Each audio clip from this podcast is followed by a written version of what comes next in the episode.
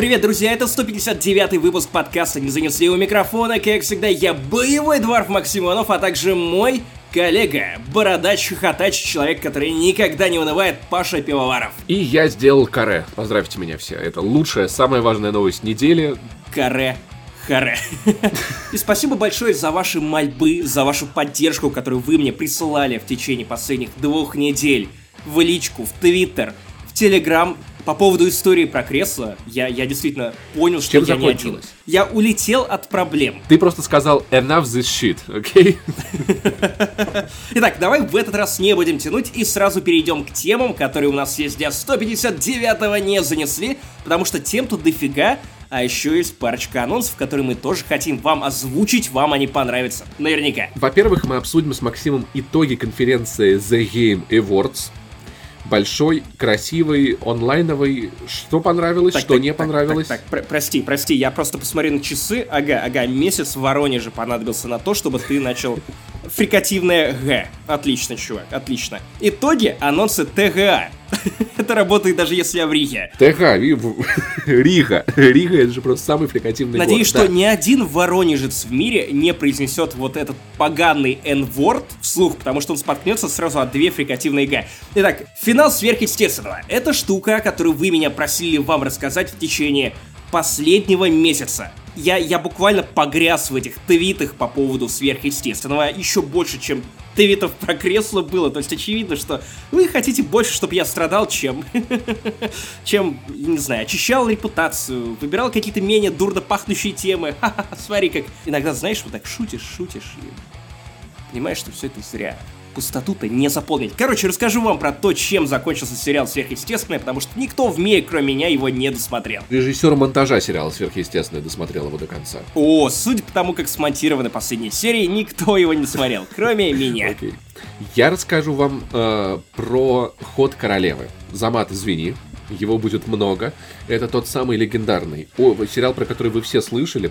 Большая часть из вас его посмотрела, но тем не менее я хочу рассказать о нем тем, кто не посмотрел, и просто поделиться своими впечатлениями, потому что вышел, правда, прикольно.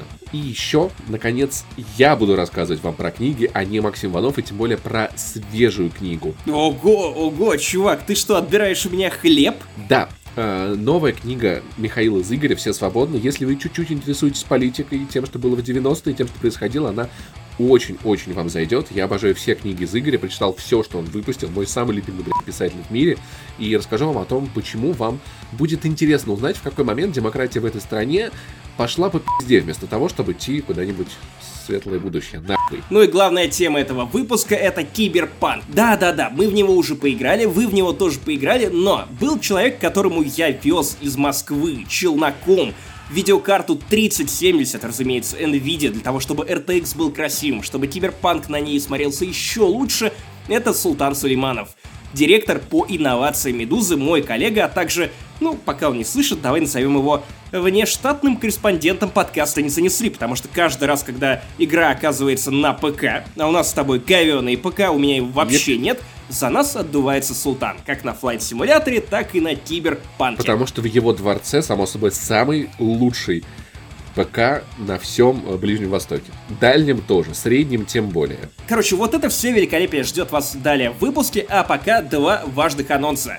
Мы готовим подарки на Новый год. Помните ту великолепную акцию в прошлом году, когда мы буквально под конец 2019 года объявили, что скидки на Patreon. Да, чуваки, теперь мы возвращаем эту традицию и, вернее, делаем в этом году ее официально традицией. Всего за один бакс вы можете получить доступ на нашем Патреоне ко всему контенту. И я имею в виду ко всему, включая новый подкаст «Финляндии не существует» и все выпуски вспоминаша. И все разогревы. Так что, если вдруг вам очень не хватает нас под этот Новый год или новогоднего настроения, у нас его не будет, но будут охуенные подкасты, где выпусков вспоминашек, чтобы вы понимали, уже вышло 80. Если вы никогда их не слушали, это 40 часов охуительного контента про нашу жизнь.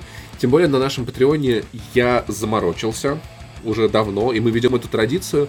Есть специальные теги в топе нашей страницы, где вы можете открыть посты только с подкастом не занесли, или с не занесли 18+, или с разогревами, или с вспоминашками, и максимально кайфануть. Да, но это еще не все, просто ворох анонсов, анонс за анонсов, потому что Не только на ТГА вот такая херня может произойти, но и в подкасте не занесли. Короче, у нас есть специальная опция. Элитный чат Яма с хуями. Или, как 1С интересно называет это, тот самый чат.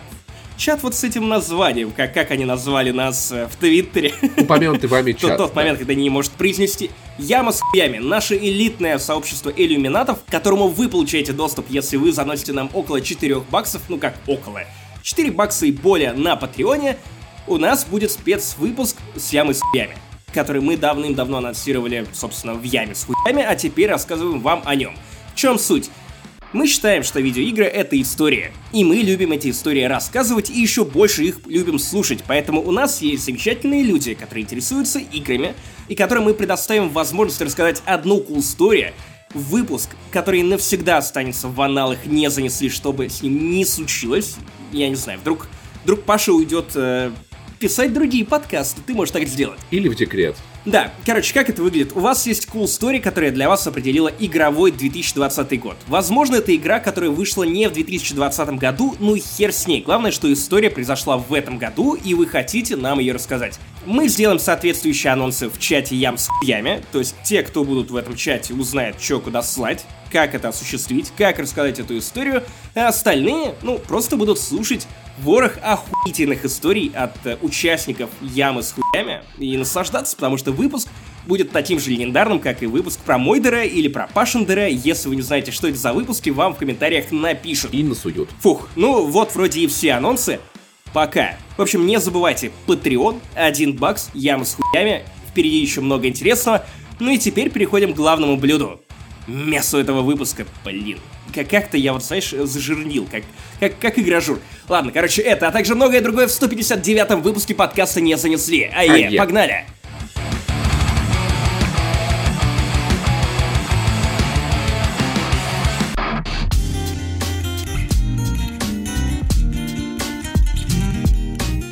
Ну и наконец-то, чтобы официально уважить сериал «Сверхъестественное», который сам себя не уважает, не уважает меня, вас, вообще людей, которые с ним были 15 лет, мы решили уважить его самым неуважительным способом. Это было а решение именно, Максима, не мое. Вы все знаете, что один из символов этого сериала это песня Carry On группы Kansas. И Паша ненавидит, когда я пою эту песню, потому что пою я ее довольно противно. Потому что Максиму в детстве на ухо наступил Дмитрий Медведев. Я не помню такого черта в э, сверхъестественном. Итак, э, давай, на счет три просто исполним это вместе. Я хочу, чтобы ты вот, знаешь, как вот обряд баптизма, но только черного баптизма, чтобы ты тоже стал немножко культным мальчонкой. Итак, давай, на счет три. Раз, два, три. Carry on my wayward soul. son. There'll be peace when you are done. Lay you it needs to rest. Don't you Don't cry, cry no no more.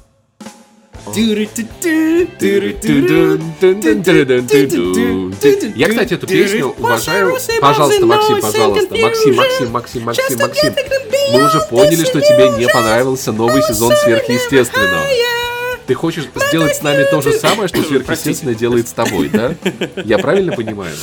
Да. Настолько да. больно было. Внимание, если вы слышите, что ваши близкие люди звучат и ведут себя как я, просто нагуглите номер поддержки и позовите на помощь, потому что то, что я видел, это какой-то пиздец. Номер 666. Просто набирай, набирайте на телефоне, да, вас соединят. Ох, если вам интересно, а я думаю, что вам интересно по количеству фидбэка, который я получал, чем не закончился этот сериал, как он завернул, Завернул получилось ли у авторов этого загубу. шоу грамотно подвести итоги 15-летнего сериала. Вот как ты думаешь, 15, 5 лет у тебя был человек, который придумал этот сериал, который написал ему нормальную концовку в финале пятого сезона, а потом такой, а знаешь, все слишком заебись, давай продолжать, пока продолжается. Я уже не, не, не берусь угадывать, потому что когда я в прошлый раз пытался угадать, я придумывал Гитлера, там еще что-то, это все оказалось Это всё было в сериале. Но я не знаю, что еще лучше придумать. Может быть, главным злодеем окажется Григорий Лукашенко. Так, э, мы обсуждаем нереальную жизнь. Сэм и Дин в конце поженились. Чувак, Что? Да нет, ты орешь. Ну не друг на друге же. я не ору, чувак. Я не ору, они поженились не друг на друге, Блять. но Я ты попал очень-очень близко. Те, кто забыл. В финале 14 сезона главным злодеем оказался Господь, у который очень любил сериальчики и книжки, поэтому он соркестрировал жизнь Сэма и Дина так, чтобы они были главными героями какого-то эпичного произведения. А потом он просто заебался от Сэма и Дина и такой, упс, вам пизда, я вас убью. И весь 15 сезон он мял сиську. На всякий случай мы не предупреждаем о спойлерах, потому что вы не посмотрите это. Никто это не посмотрит. Продолжаем. Никто, никогда. Должен с нелегким сердцем заключить, что 15 сезон это самый слабый сезон сериала. В нем самые слабые серии филлера. В нем очень мало ярких эпизодов, которые я мог бы рекомендовать. А самое главное, Та эпичная завязка, с которой он начался, она, ну типа, весь сезон ничего не происходит. Ну да, Господь это злодей. Иисус, Иисус, э, Господь, Господь. И чё, он типа нихуя не делает. Он такой, ахаха, я пойду уничтожать мультивселенную, ахаха, а вы пока сидите и ждите. А потом такой типа, ахаха, чё мне нехорошо, надо вспомнить про то, что у меня была сестра. Я поглотил свою горяченькую сестру. У Бога была сестра? По имени Тьма, да. Видимо, про это я забыл тебе рассказать, но... Готичненькая такая, да. Прикинь, одного зовут э, Бог, а другую Тьма. Символизм уровня, блять, я, я не знаю. Он ее поглотил? Это... Э, да, он буквально ее всосал. То есть она превратилась в дым и влетела в его дымоход. Я чувствую, по 148 статье этот подкаст пройдет вообще типа ну ура. Тебе это хорошо, ты в Риге. Ну, знаешь, я вернуться планирую. Когда-нибудь. Когда-нибудь планирую. Когда истечет срок давности выхода подкаста. Умирал и воскресал их внебрачный сын, которого зачал Люцифер, когда был в роли президента США. Небрачный сын кого, подожди? Ну, их названный сын Сэма и Дина. Сын Сэма У них был названный сын. я так обожаю, я, я, я буду скучать по сверхъестественному, просто потому что каждый раз, когда я тебе рассказываю и пытаюсь объяснить, что там, блядь, произошло, у тебя такое лицо, как будто бы каждый в этой комнате отупел. Я полагаю, что так и есть. Каждый, кто смотрел сверхъестественное. О, чел. У них был сын, названный у Сэма и Дина. Да, Джек. Джек. Джек, названный сын, да. У него еще, у этого Джека, был еще третий батя, Ангел Костель. И они втроем его обучали, растили. Это же как в том фильме, где три мужика ребенка воспитывали. Няньки. Нет, это, это, это другой. Там два близнеца. А был фильм Папаша, где три мужика воспитывали ребенка, и там кто-то как-то подкинул. Там еще мужик такой усатый был актер, который с Моникой мутил. О, я помню, он еще играл детектива Магнума. Да-да-да-да-да-да. Питер... Э... Питер. Питер Ладно, Клинтер. не важно, не Все, мой любимый актер. Короче, э, детектив Магнум. Вот. И помимо этого они воскресили брата, третьего своего брата, незаконно рожденного, полубрата, который все это время торчал в аду. Третий брат, который торчал, типичная история вообще из, из, из России 90 Они просто хуй на него положили на 10 лет, и он типа 10 лет жарился в аду. Они его достали. Потом, блять, этот брат умер, в его теле остался Архангел Михаил. Че там только не происходило, хотя по факту ничего не происходило. Потом выяснилось, что, оказывается, все исторические события, исторически важные для сверхъестественного, а, и вообще весь успех Сэма и Дина как охотников, он был только потому, что они были главными героями истории. Который писал Как Бог. только Бог сказал, типа, вы больше не главные герои, вы жалкие NPC, ёбаная нелюдь. Они стали заболевать, у них какая-то диарея стала появляться, машин ломаться в ненужный момент. Э, Они не смогли э, по щелчку пальцев открывать замки. То есть вот такого толка там серии были. И, разумеется, все это привело к гранд-финалу, когда вот смерть, вернее, вторая смерть, потому что первую смерть они убили. Вторую смерть, спойлер, они тоже убили. Просто, блин, пиздец, я пересказываю, я понимаю величие вот этого бреда, который они накидывали на стенку в течение последних 10 лет. Это, это гениально. Мне кажется, это, это если кто-то вот любит давачи или форчаны, ищет пример величайшего шитпостинга, вот он. Если бы 2020 год был сериалом. Вы можете троллить сколько угодно, врываться и совершать какие-нибудь непотребства э, в публичные места, но вы никогда не нашитпостите так, как это сделали создатели сверхъестественного в течение 10 лет. Это просто засранный мозг. Но самое охуенное, самое охуенное, что вот гранд-финал. Оказалось, что этот их сын Джек, который сын Люцифера, внук Бога. Он, короче, сможет убить Бога. А потом он не убивает Дога и взрывается в пустоте. А пустота это место, куда отправляются ангелы. Это такая нефть. Нефть. Я думал, пустота это еще какая-то сестра Бога, которую он тоже поглотил. По факту это ничто. Ничто, по факту. И потом, блядь, они все равно решают убить его при помощи Джека. И потом пустота убивает вторую смерть, потому что пустота должна была забрать ангела Кастиэля в момент, когда он испытает полное счастье. А теперь давай отмотаемся назад, отмотаемся назад, потому что ты а, говорил по поводу того, что вот... Кто-то поженился. А, они что, поженились, чел? Вот чутка не хватило, потому что в финале, в финале своей сюжетной арки ангел Кастиэль признается в любви Дину Винчестеру и говорит, что типа я любил только тебя. Там монолог на 15 минут, где ангел, библейское существо, религия, которая не очень относится к геям, такой типа, «Э, знаешь что, мой старичок, э, давай пойдем на пикничок. Я тут за 10 лет понял, что Оказывается, братан, ты многому меня научил, начинает рыдать. Ему нужно было 10 лет, чтобы это понять. Ну, да, да, и он в это время мутил еще с э, женщинами. Это, конечно, ни о чем не говорит. Это ничего, ни о чем не говорит. Но вот э, за 10 лет он осознал. Слушай, это реально 148-я статья плачет. И он, кстати, это тот самый ангел, в которого кидались трусами фанатки на российском комик-коне, когда Миша Коллинз приезжал. Я понял, да. Миша Коллинз. При этом, блядь, если вот кто-то заметил всплеск некий, э, по-моему, два или полтора месяца назад, то вот это был всплеск от этого признания да, Кастиэля в финале своей сюжетной арки, потому что Твиттер взорвался, это вылезло в тренды Твиттера, сверхъестественно, и конкретно вот этот хэштег Дастиэль, потому что фанаты годами шиперили с, э, Сэма и Дина, они тоже шиперили, но это прям совсем странненько. Да не всех шиперили. Типа, давайте, ангел будет ебать охотника на нечисть, давайте. И называли это Дастиэля. Почему Дина, а не Сэм? Я казалось, что Сэм более достоин любви. А ты понимаешь, ангел обосновал это так вот. Ты видишь себя как сломленного человека, инструмент в руках своего отца для охоты на монстров. На самом деле ты самый любящий и переживающий за человечество человек на свете. Только ты заставил меня испытать счастье. В общем, короче, Кастиэль совершил ту же ошибку, что, что большинство, большинство девушек 18-20 и 20 более лет выбрали максимально поломанного пацана, типа я разгляжу в нем любовь, и он это оценит. Я тебя исправлю. Нет, он, он не захотел его исправлять, потому что он умер сразу. Но это, это не важно. А закончилось все, блядь, максимально ничем. Сериал заканчивается на 19 эпизоде, хотя там есть еще один эпизод. То есть они в конце 19 эпизода просто с нихуя вырубают бога, но не убивает его, потому что типа, ха, из тебя высосали твою силу. Теперь у нас главный чувак на районе этот Джек, этот вот их пасынок.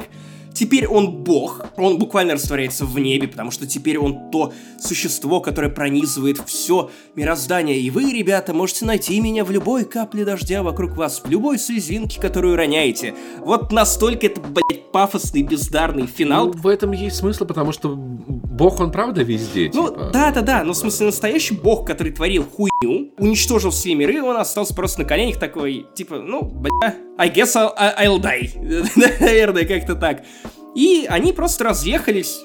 Я думаю, что они просто испугались, знаешь, э, мирового, от того, что Папа Римский выступит против сверхъестественного или чем-нибудь типа того. Мне кажется, Папа Римский, он просто такой, блядь, пиздец, я не такой хуй не ждал от этого финала, и такой просто вспоминать больше никогда не будет. Никогда. И самое смешное, чем это заканчивается? Почему там еще плюс одна серия? Эта плюс одна серия нужна была ради того, чтобы Сэм и Дин отправились на свою последнюю охоту на каких-то ебаных вампиров, зашли в сарай и Дина просто убили. Его просто насадили на какой-то крюк, он умер, такой, I guess I'll die now. И, и умер. А, после этого Сэм состарился, э, женился, не на Дине. Прям моментально, прям, прям охуел, моментально состарился. Да, да, да, он завел сына, типа, который не в курсе о том, что Бати был охотником. Больше вроде как никогда не охотился, а потом тоже умер. Кем, кем он работал? Он был почтальон или плотник? Да хер его знает, чел, хер его знает. Он был мошенником всю свою жизнь. Он не знает, как зарабатывать деньги. Блин, просто это так интересно, он всю жизнь охотится на демонов, потом такой, Ну, так, пойду маляром. пожалуй, пора учить фронт. На, на юду.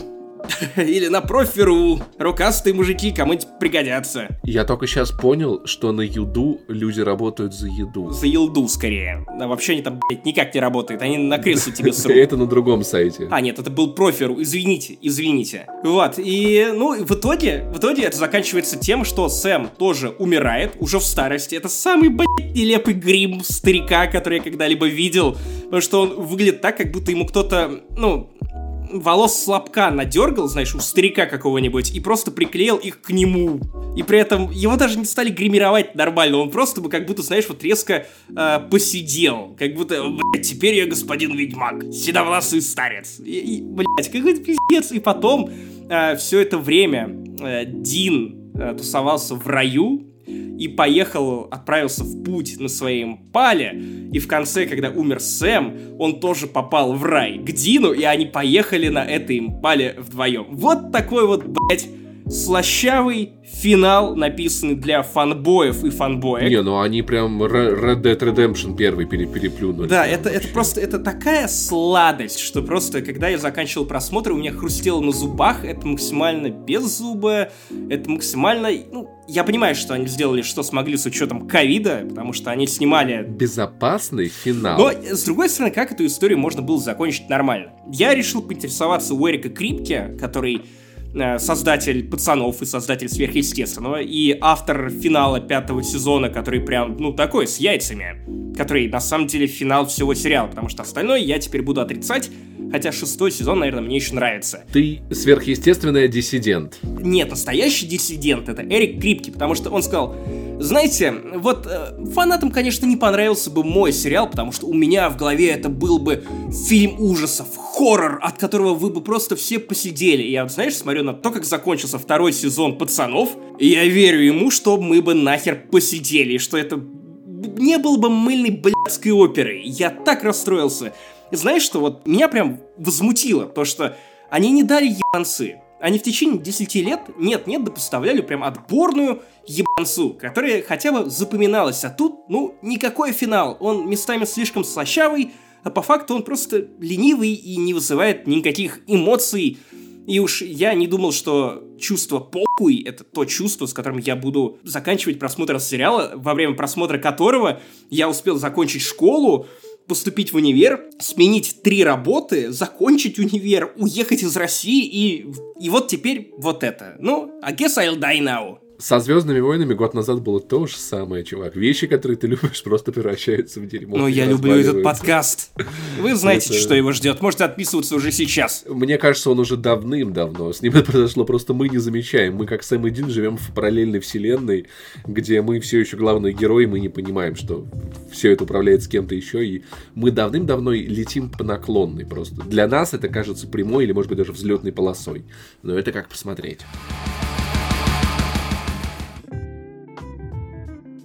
И давайте от, от разочаровывающих сериалов перейдем к впечатляющим сериалам. Мы рассказали вам про то, что вам не надо смотреть.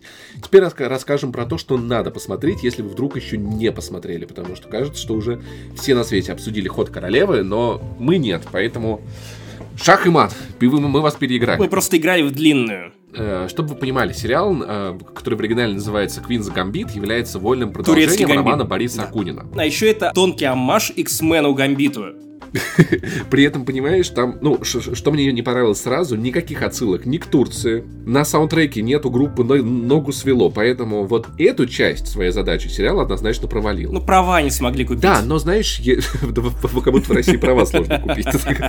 Если отстраниться от этих параллелей, то сам, сам по себе сериал, знаешь, начинается он не очень многообещающий, но, блин, под конец я плакал, настолько он трогательный.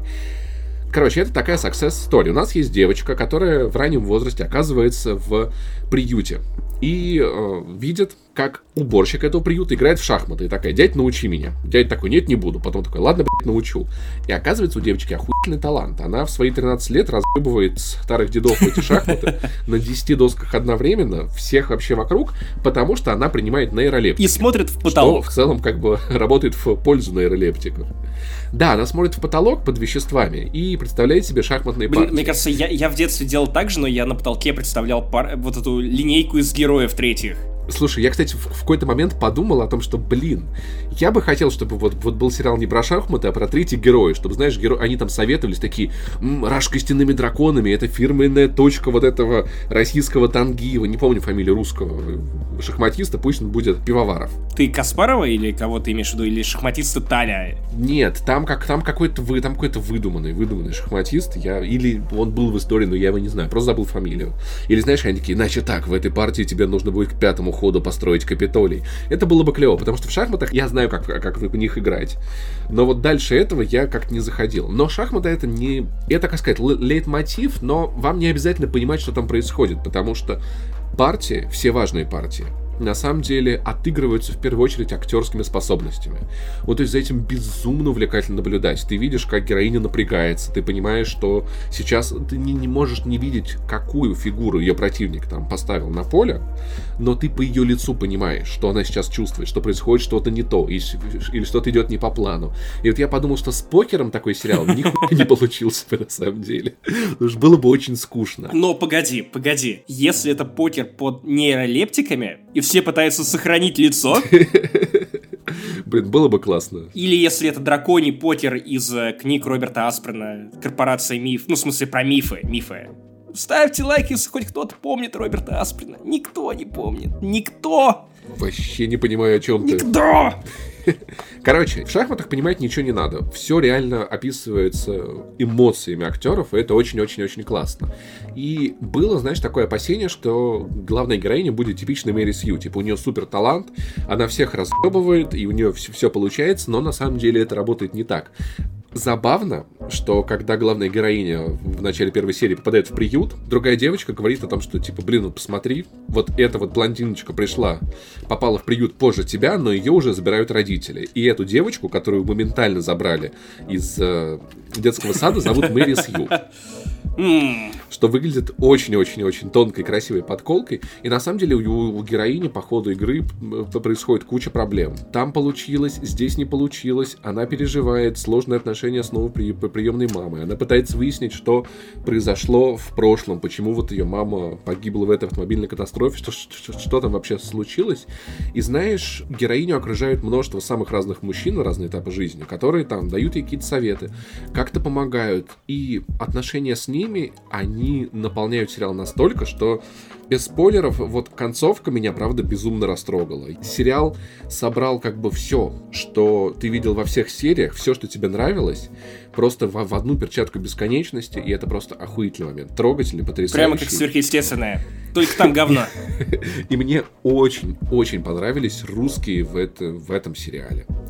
Знаешь, это вот там есть злой союз, у них совершенно пизданутые шахматисты, их хуй обыграешь, они там вообще какие-то все совершенно на своей волне, приезжают на турниры, всех разъебывают, уезжают, и они выглядят очень круто, они очень БДС. Это, знаешь, такие злые русские, но такие с понятиями о чести, достоинстве, уважении, потому что люди по ходу игры ведут себя совершенно по-разному. Кто-то, проиграв девчонки, просто встает с места, выходит, типа, ну, на... кто-то там говорит, блин, это была величайшая партия в моей жизни, ты лучший шахматист и все такое. И вот русские в, в этом плане ведут себя очень достойно. Россия выглядит так богато, как, мне кажется, никогда богато не выглядела. Может быть, для каких-то заезжих иностранцев 60-е она такой и была.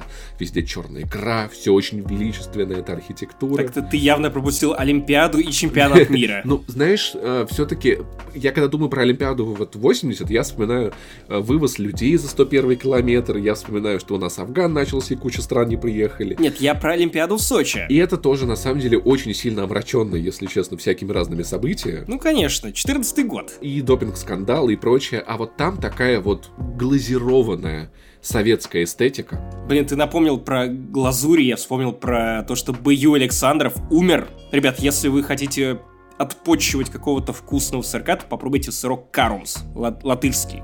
Рекомендую. Пока живы. Мне очень люблю Александров нравится. О, да, да, да, да. Вкусный десерт. Так вот, пока американцы играют чемпионат Америки в каком-то там актовом зале института, в России это помпезный зал, там везде дерево, золото, и цвет такой красивый, и все так выставлено, поэтому эта часть мне тоже понравилась. Янтарную комнату специально нашли для этого матча в шахматы. Да, да, да, да, да, вот оно выглядело реально вот так, как, наверное, вот люди мечтали видеть советское. Ну, в целом, знаешь, если смотреть на Москву только из метро, из станций, построенных при Сталине. Она вот и выглядит именно так. Поэтому куча красивой эстетики, ша шахматной эстетики, потрясающие актеры, потрясающая главная героиня, имя которой я даже не пытался запоминать и не вспомню. Она очень милая очень интересная, и больше, больше всего мне запомнился один актер, на которого я смотрел, и такой, блядь, я тебя где-то видел. Я тебя где-то, где-то я тебя видел. Ну, точно, пацан из реальной любви, который мелкий на барабанах да играл. Охуеть, он вырос. Реально мужиком стал. Я был безумно... Я узнал его сцены с третьей. А ты помнишь, ты помнишь, кто еще играл в реальной любви? Там еще был э, вот этот вот мужик, который премьер-министр, он прикольный актер. А кто еще играл? Ты на кого-то конкретного намекаешь? Нет, я про э, Рика Граймса из Walking Dead. Эндрю Линкольн. Наверное, Рик Граймс из Walking Dead. Я... Окей. Я боль, больше всех запомнил пацана, я всегда за его историю болел больше всех и был жутко. Надеюсь, что я не перепутал это с э, красотой по-американски, на самом деле, потому что я постоянно путаю два фильма. Реальную любовь и красоту по-американски. Я не помню, что из этого что. Чувак, в красоте по-американски главный мужик вначале грустно мастурбирует в душе. И там Кевин Это Спейс. разные мужики. или, или нет? Нет, это один и тот же, это один и тот же мужик. А реальная любовь это такая антология, безумно слащавая, очень милая, но на самом деле очень-очень-очень приятная. И вот этот вот пацан из реальной любви в этом фильме, он еще очень похож на молодого Ди Каприо из фильма, где дуэли были ковбойские, как он называется? Быстрый и мертвый или типа того. Помнишь, там был Ди Каприо, такой Я молодой в шляпе, и он очень быстро стрелял. Блин, короче, охуенный был фильм. В общем, «Ход королевы» посмотреть советую всем. Этот сериал хайпят безумно, реально заслуженно. Он, правда, очень-очень-очень нарастает. Атмосфера. Ждем, ждем русский ремейк православный, который будет называться «Крестный ход королевы». «Крестный ход короля». От э, стримингового сервиса телеканала «Спас» при поддержке Царьград ТВ. если честно, я когда смотрел «Ход королевы», мне захотелось почему-то пересмотреть «Турецкого гамбита», потому что я такой, блин, мне нравился этот фильм, интересно, а что это реально такое? Когда я был маленьким, мне было вообще заебись. Поэтому я думаю, займусь этим в ближайшее время. И расскажу вам потом в кетчапе.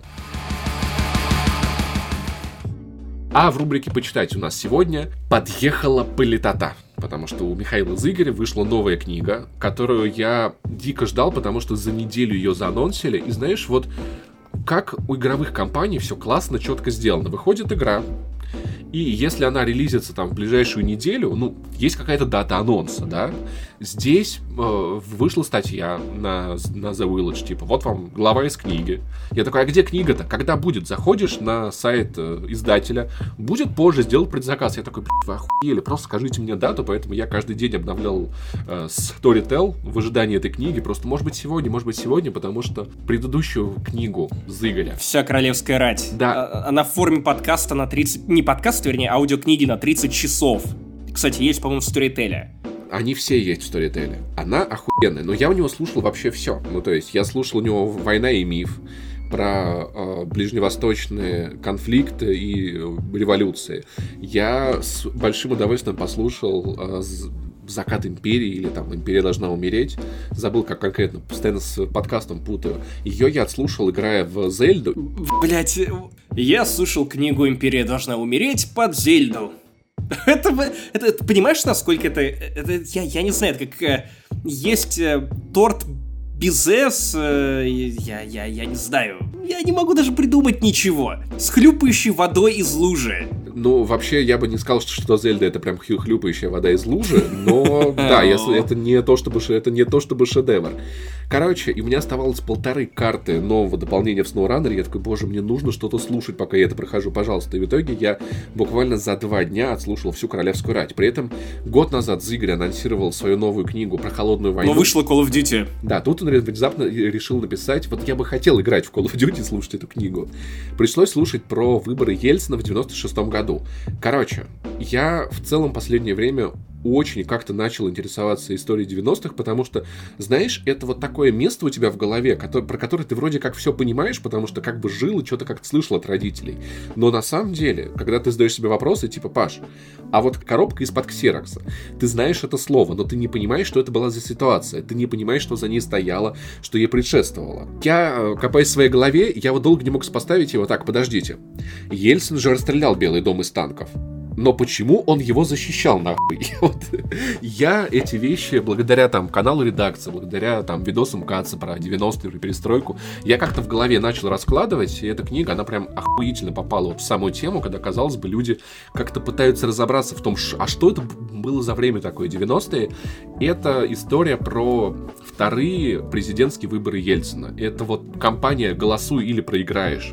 Все вот эти звезды, которые ездят по городам, то, о чем Дудь спрашивает у Юрия... Сдохни или умри.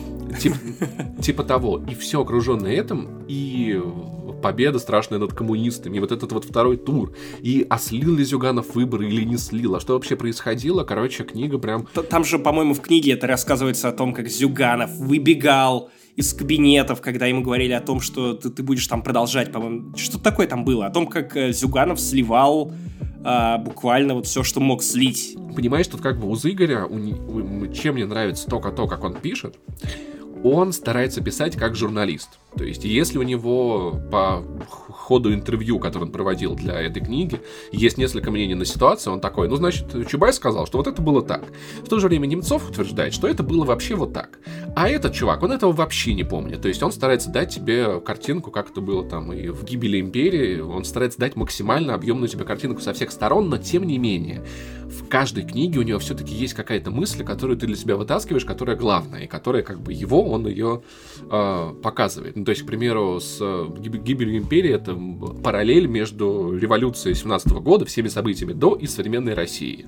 В «Все свободны» здесь он подчеркивает, вот типа, посмотрите, это был момент, где люди, которые э, как бы сделали в этой стране демократию, которые были как бы лицами демократии решили, что чтобы не вернулась власть коммунистов, они могут на эту демократию положить хуй, потому что они уже дохуя демократы. И там закладывается очень много процессов, которые потом в России в современной, обернулись в то, что у нас установилась э, стабильная информационная автократия. То есть предпосылки этого, в том числе там Конституция Ельцина, написанная в 93 году, чтобы там не вернулся э, Совет. Чтобы не вернулся тот, кого нельзя называть. Или, например, Конституция 93 года, написанная во время там конфликта между Ельцином и Верховным Советом, которая сделала Россию суперпрезидентской республикой, и как вот эта Конституция очень удобно легла в основу правления Путина. Как те выборы и те технологии, которые тогда люди использовали, использовали такие, но мы же демократы, нам же можно, наверное. Мы же как бы на стороне хороших ребят. И как бы мы же можем немного похуевничать, и как все эти хуевничества потом превращаются в то, в чем мы живем сейчас. Поэтому, если вам интересно разобраться, э, я очень советую вам эту книгу прочитать, послушать как угодно. Она заходит очень легко. Зигри пишет невероятно легко, захватывающе, как роман. Тем более эту книгу он вообще, каждую главу он называет в честь э, героев э, трех мушкетеров. Типа, кардинал Ришелье делал то-то, как мушкетеры, значит, там делали такие штуки. Заходит очень легко. По-хорошему, я бы советовал вам еще немного почитать про это время, хотя бы даже у того же Каца. Посмотреть видосы, потому что он достаточно неплох и по возможности с разных сторон описывает перестройку, ГКЧП, конфликт с Верховным Советом, что такое э, залоговые опционы, как проходила приватизация, в какой момент это было хорошо, в какой момент плохо. Если с этим бэкграундом вы залетите в книгу, вам будет там очень легко ориентироваться, но вкратце все важные штуки Игорь описал, поэтому я вам очень советую просто, знаете, вот как говорит Парфенов, знаете, это вот те истории, без которых нас невозможно представить и тем более невозможно понять. Вот об этом эта книга.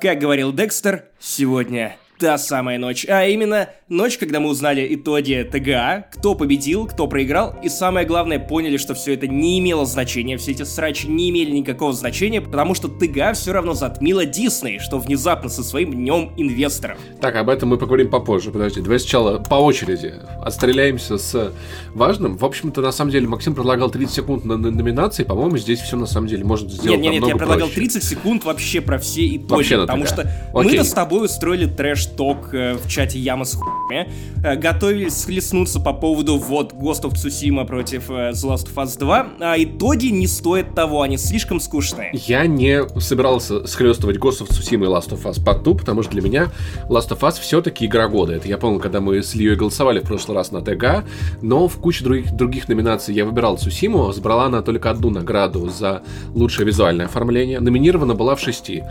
Assassin's Creed Valhalla не победила даже в одной. В, какой, Максим, самый важный? Эм, эм, я, я не знаю, о чем Награда за инновации в области доступности для людей с ограниченными возможностями. Там вот Last of Us Part 2 обошлась Assassin's Creed Valhalla. А Last of Us Part 2 э, неудивительно забрала большинство самых важных, самых лучших номинаций. Самое, наверное, показательное, что Лора Бейли, э, которая играет Эбби, взяла награду за лучшую актерскую роль. И это великолепно, потому что она этого заслуживает. Ну, будем честны. Возможно, больше, чем кто-нибудь другой в этом году, хотя я еще не играл в Хейтс. Из внезапного и неожиданного, ну ладно, для меня, наверное, э, лучший экшен это Хейтс. Я до сих пор не играл, просто напомню, что мне не понравилась ни одна игра Super Giant Games. Когда на это будет скидка 90% в Nintendo eShop, я обязательно попробую, потому что, ну, кажется, что это похоже на то, что мне обычно нравится. Все остальное в целом, ну, типа, нормально. Among Us взяла много призов, что меня радует, потому что мне не понравилась Among Us как игра. Я просто не люблю мафию. Я играл с коллегами. Так нравится сам факт ее существования. Она настолько всратая, и так любима кучей людей, это просто, знаешь, как гадкий утенок, который, который занимает место большого красивого лебедя, и это очень приятно видеть на самом деле. Это вот как success story. А я хотел бы закончить это короткое обсуждение итогов ТГА примеряющей фразы, которую я готовил для нашей битвы, но раз ее не случилось. Короче, очень странная логика превышать заслуги одной игры и принижать заслуги другой при помощи прямого сравнения. Почему они не могут существовать рядом? И я об этом подумал, когда Нил Дракман хвалил Сусиму, твитил в ее поддержку, и это было клево. Одна игра не означает, что другая хуже или говно. Даже лично мне не нравится Сусима, и, ну, типа, да, это плохой Assassin's Creed. Особенно в год, когда есть Assassin's Creed. Ладно, это ладно, лучше всех Assassin's Creed, которые выходили последние годы. Ghost of Tsushima стала игрой а, года по версии пользователей, которые голосовали. И это прикольно, потому что это очень похоже на протестное голосование Алексея Навального. Ум, умное голосование. Да, то есть, ну, за что угодно, лишь бы не за Last of Us в последнем раунде, хотя на самом деле и в первом, и во втором, в первом Вальгал вылетела, а Сусима на 1% обгонял Last of Us. Когда нам можно было выбрать и Last of Us, и Ghost of Tsushima, они шли паритетно. А вот как только людям пришлось выбирать одну, мне кажется, это может быть не столько из-за темы Last of Us, сколько из-за того, что люди подумали, ну, типа, будет прикольно. Last of Us и так все заберет, а тут будет, будет прикольно. Я по, по той же логике, вот именно в этой номинации я проголосовал за Цушиму, потому что, ну, не все же Last of Us все награды забирать. А мне очень понравилось то, что ТГА показал многим-многим россиянам, что такое демократические выборы. Это опыт новый для нашей страны. Ребята, И я как понимаю. это может работать, когда внезапно, когда... Да, кстати, об этом мы поговорим чуть-чуть позже, когда я буду рассказывать про книгу «Все свободны» Михаила Зыгоря, о том, почему в России не очень верят в демократические институты. Но, Кстати, короче, я считаю, что, что да. Цусима должна была поступить как Дональд Трамп, то есть объявить э, пересчет голосов, чтобы а, протестные регионы переголосовали, и что на самом деле там где-нибудь в Огайо или в Хабаровске победила Цусима, а не Last of Us 2. Stop the count! Наоборот, наоборот. На самом деле, на самом деле, Цусима, как настоящий самурай, просто вызвала Бейли на, на дуэль. Один на один и все бы решилось в поединке. Давай коротко пробежимся по анонсам, которые прозвучали на ТГА. Ничего прям такого взрывающего так, стоп, не стоп, случилось. Стоп, стоп, стоп, стоп, стоп, стоп, стоп, стоп, стоп, стоп, в смысле, в смысле? Не, не, не, в смысле. Так. Во-первых, самое важное и самое приятное, Disc Elysium выходит на консолях. О, да. В, уже в марте этого Сразу года. Сразу на русском прям в марте, поэтому я буду, я и не это, буду это не все, чувак, там появится еще наконец-то озвучка текстов вот этого бесконечного полотна, там появятся новые квесты, там появится новая карта, там появятся новые перки, если мне не ну, изменяет память. Для меня все это будет новым, потому что я не играл, так что это меня волнует а не так я сильно, планирую как то, что перепройти, на, потому на что все это добавляет новый слой глубины в лучшую ролевую игру прошлого года. И это очень круто. Самое главное, что вам нужно знать, на PlayStation 4 и на PlayStation 5 она выходит уже, по-моему, следующей весной, но тем, кто играет на Xbox и э, на свече, вам придется подождать как минимум до лета. Я надеюсь, что там тоже уже будет э, вшит русский текст. Вот это на самом деле немного обидно, потому что я, я наверное, выбрал бы Switch платформой для, для этой игры, но раз она задерживается, то буду проходить на PlayStation. Меня очень э, погрел душу релизный, релизный трейлер ремейка Mist, потому что я играл в эту игру. Она мне не очень нравилась, но просто, знаешь, я прям детство вспомнил. Это такой квест, трехмерный, неважно, и геймплейный трейлер Нир Репликант которая по геймплейному трейлеру, трейлеру выглядит на самом деле такой ебаной. типа не, совсем тем, что мне... Для меня и обычная Нир выглядит полный.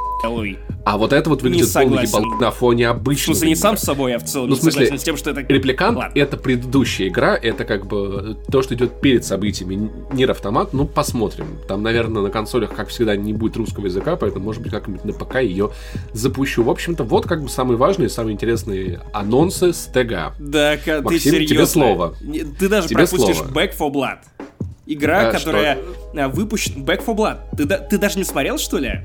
Назад Back в кровь. Back for Blood. Переводится это игра от авторов Left 4 Dead, которые сделали первую часть. И твой любимый Мне Evolve. не нравится Left 4 Dead. Тебе... Мне не нравится Left 4 Dead. А Evolve? По Evolve ты перся? Чуть-чуть.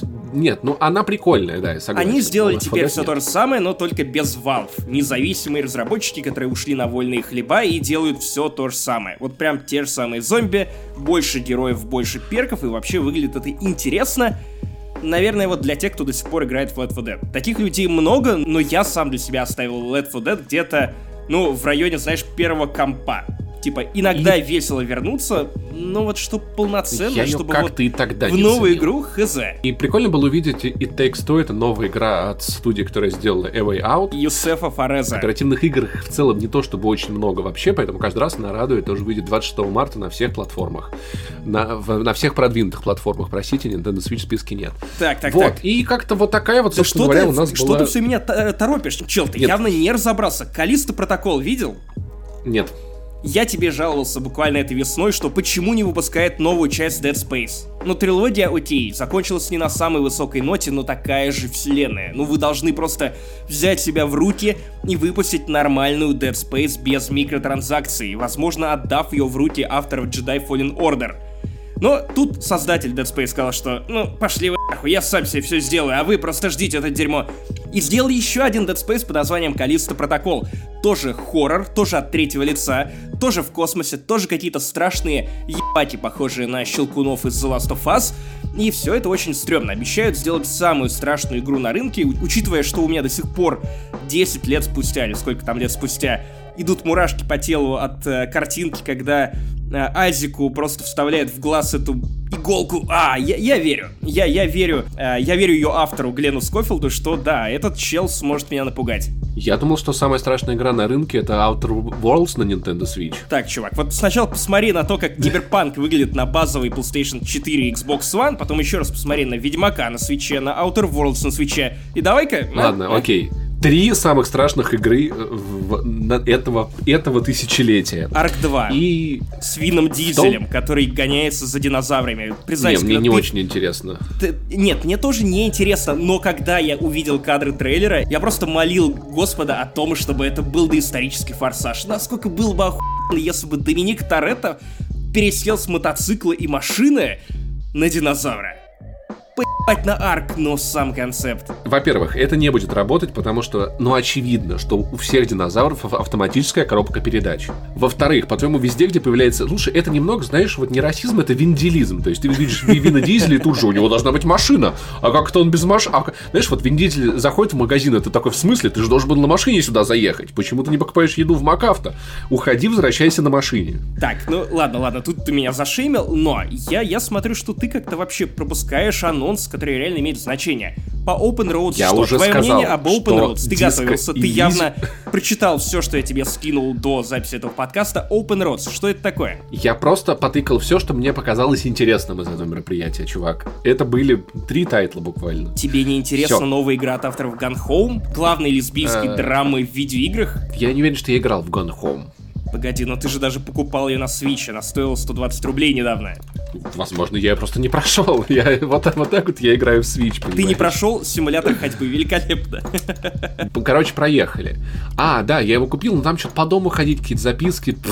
Кстати, о, но я потом интерес... поиграю. Да вы ценитель, сэр. Глубинный аналитик. Ну что-то, блядь, ходить, записки читать. Open Roads — это игра про мать-одиночку и шалунью дочку, которые едут в машине по некой пустоши, по пустынной местности. Э, при этом дочка листает их семейный дневник и а, выведывает некие тайны прошлого, которые есть у этой семьи. То есть нас ждет очередная драма с непростыми разговорами во время езды. И, очевидно, все закончится так же, ну, не слишком приятно, как и Gun Home. В конце она узнает, что на самом деле родители развелись из-за нее. А прикинь, ведь реально же есть дети, которые, из-за которых родители разводятся. Ну давай, ну давай, давай. Все ждут этого. Dragon Age и Mass Effect. Начнем с Dragon Ой, насрать. Age. Ой, так насрать. Вот, давай, просто насрать. Ну, честно говоря, я даже не знаю, что комментировать в случае с Dragon Age, потому что опять это Будь невнятный тизер. Нам просто показывают, что, ого, вот еще один Dragon Age, только в этот раз мы даже не придумали подзаголовка. Возможно, игра выйдет просто как Dragon Age, и это, видимо, будет новая эпоха развития вселенной. Деградация. Но, опять же, после Inquisition, кому это, блядь, надо? Деп. Нам опять показывают эльфа, который похож одновременно и на Добби, и на Волан-де-Морта. Это тот Его самый зовут Солос. Солос. Солос. Да, который- Я признаю только Хана Солоса. Он был второстепенным персонажем в Dragon Age Inquisition, и я не помню, в чем была его фишка, но там вроде он какой-то бог древний или что-то типа того, в общем, нахуй. Ну и давай, Mass Effect. Новая Mass Effect, которая не называется пока что официально Андромеда 2. По слухам, по слухам, подзаголовок Mass Effect будет на Она прям так и выйдет на коробке. Mass Effect. Макс- На Мако. Короче, давай поговорим уже про Mass Effect, потому что мы пинали эту серию уже последние сколько там времени. Тут перед нами начали уже отчитываться. Видимо, кто-то дал послушать подкаст, не занесли BioWare. Они заеб... смеяться над командой ветеранов. Поэтому они рассказали о том, что за ветераны работают над э, новой частью Mass Effect. Ну и, ну да, ветераны непонятно, поможет это или нет, скорее нет. Но в любом случае хоть какая-то обнадеживающая информация и сам тизер, потому что это тизер, не трейлер, мне, ну, в принципе, понравился. Мне понравилось, что они рискнули продолжить именно историю Mass Effect оригинальной трилогии. И, опять же, если судить по трейлеру, то ее будут э, соединять с историей Андромеды. Другое дело, что это почти две одинаковые истории, поэтому, ну, наверное, надо было сразу так сделать. Все еще насрать на Mass Опять же, понятия не имею, что выйдет. Говно. Скорее всего, могут они продолжить всю эту штуку так, что просто станет стыдно и за финал третьего Mass Effect еще сильнее тем, кто э, переживает по поводу финала третьего Mass Effect, а может и получится что-то дельное. Честно говоря, я буду топить эту игру в говне до тех пор, пока не пойму, что, ну, получается что-то дельное. Потому что обычно, когда я что-то ругаю, э, с самого начала. Это приводит к тому, что я оказываюсь неправ. Поэтому в случае с Mass Effect никакого, сука, спуска. Правда, ты знаешь что? Мне кажется, что разработчики точно слушали наш подкаст, потому что они заебались от угроз, заебались от оскорблений от твоего и моего лица.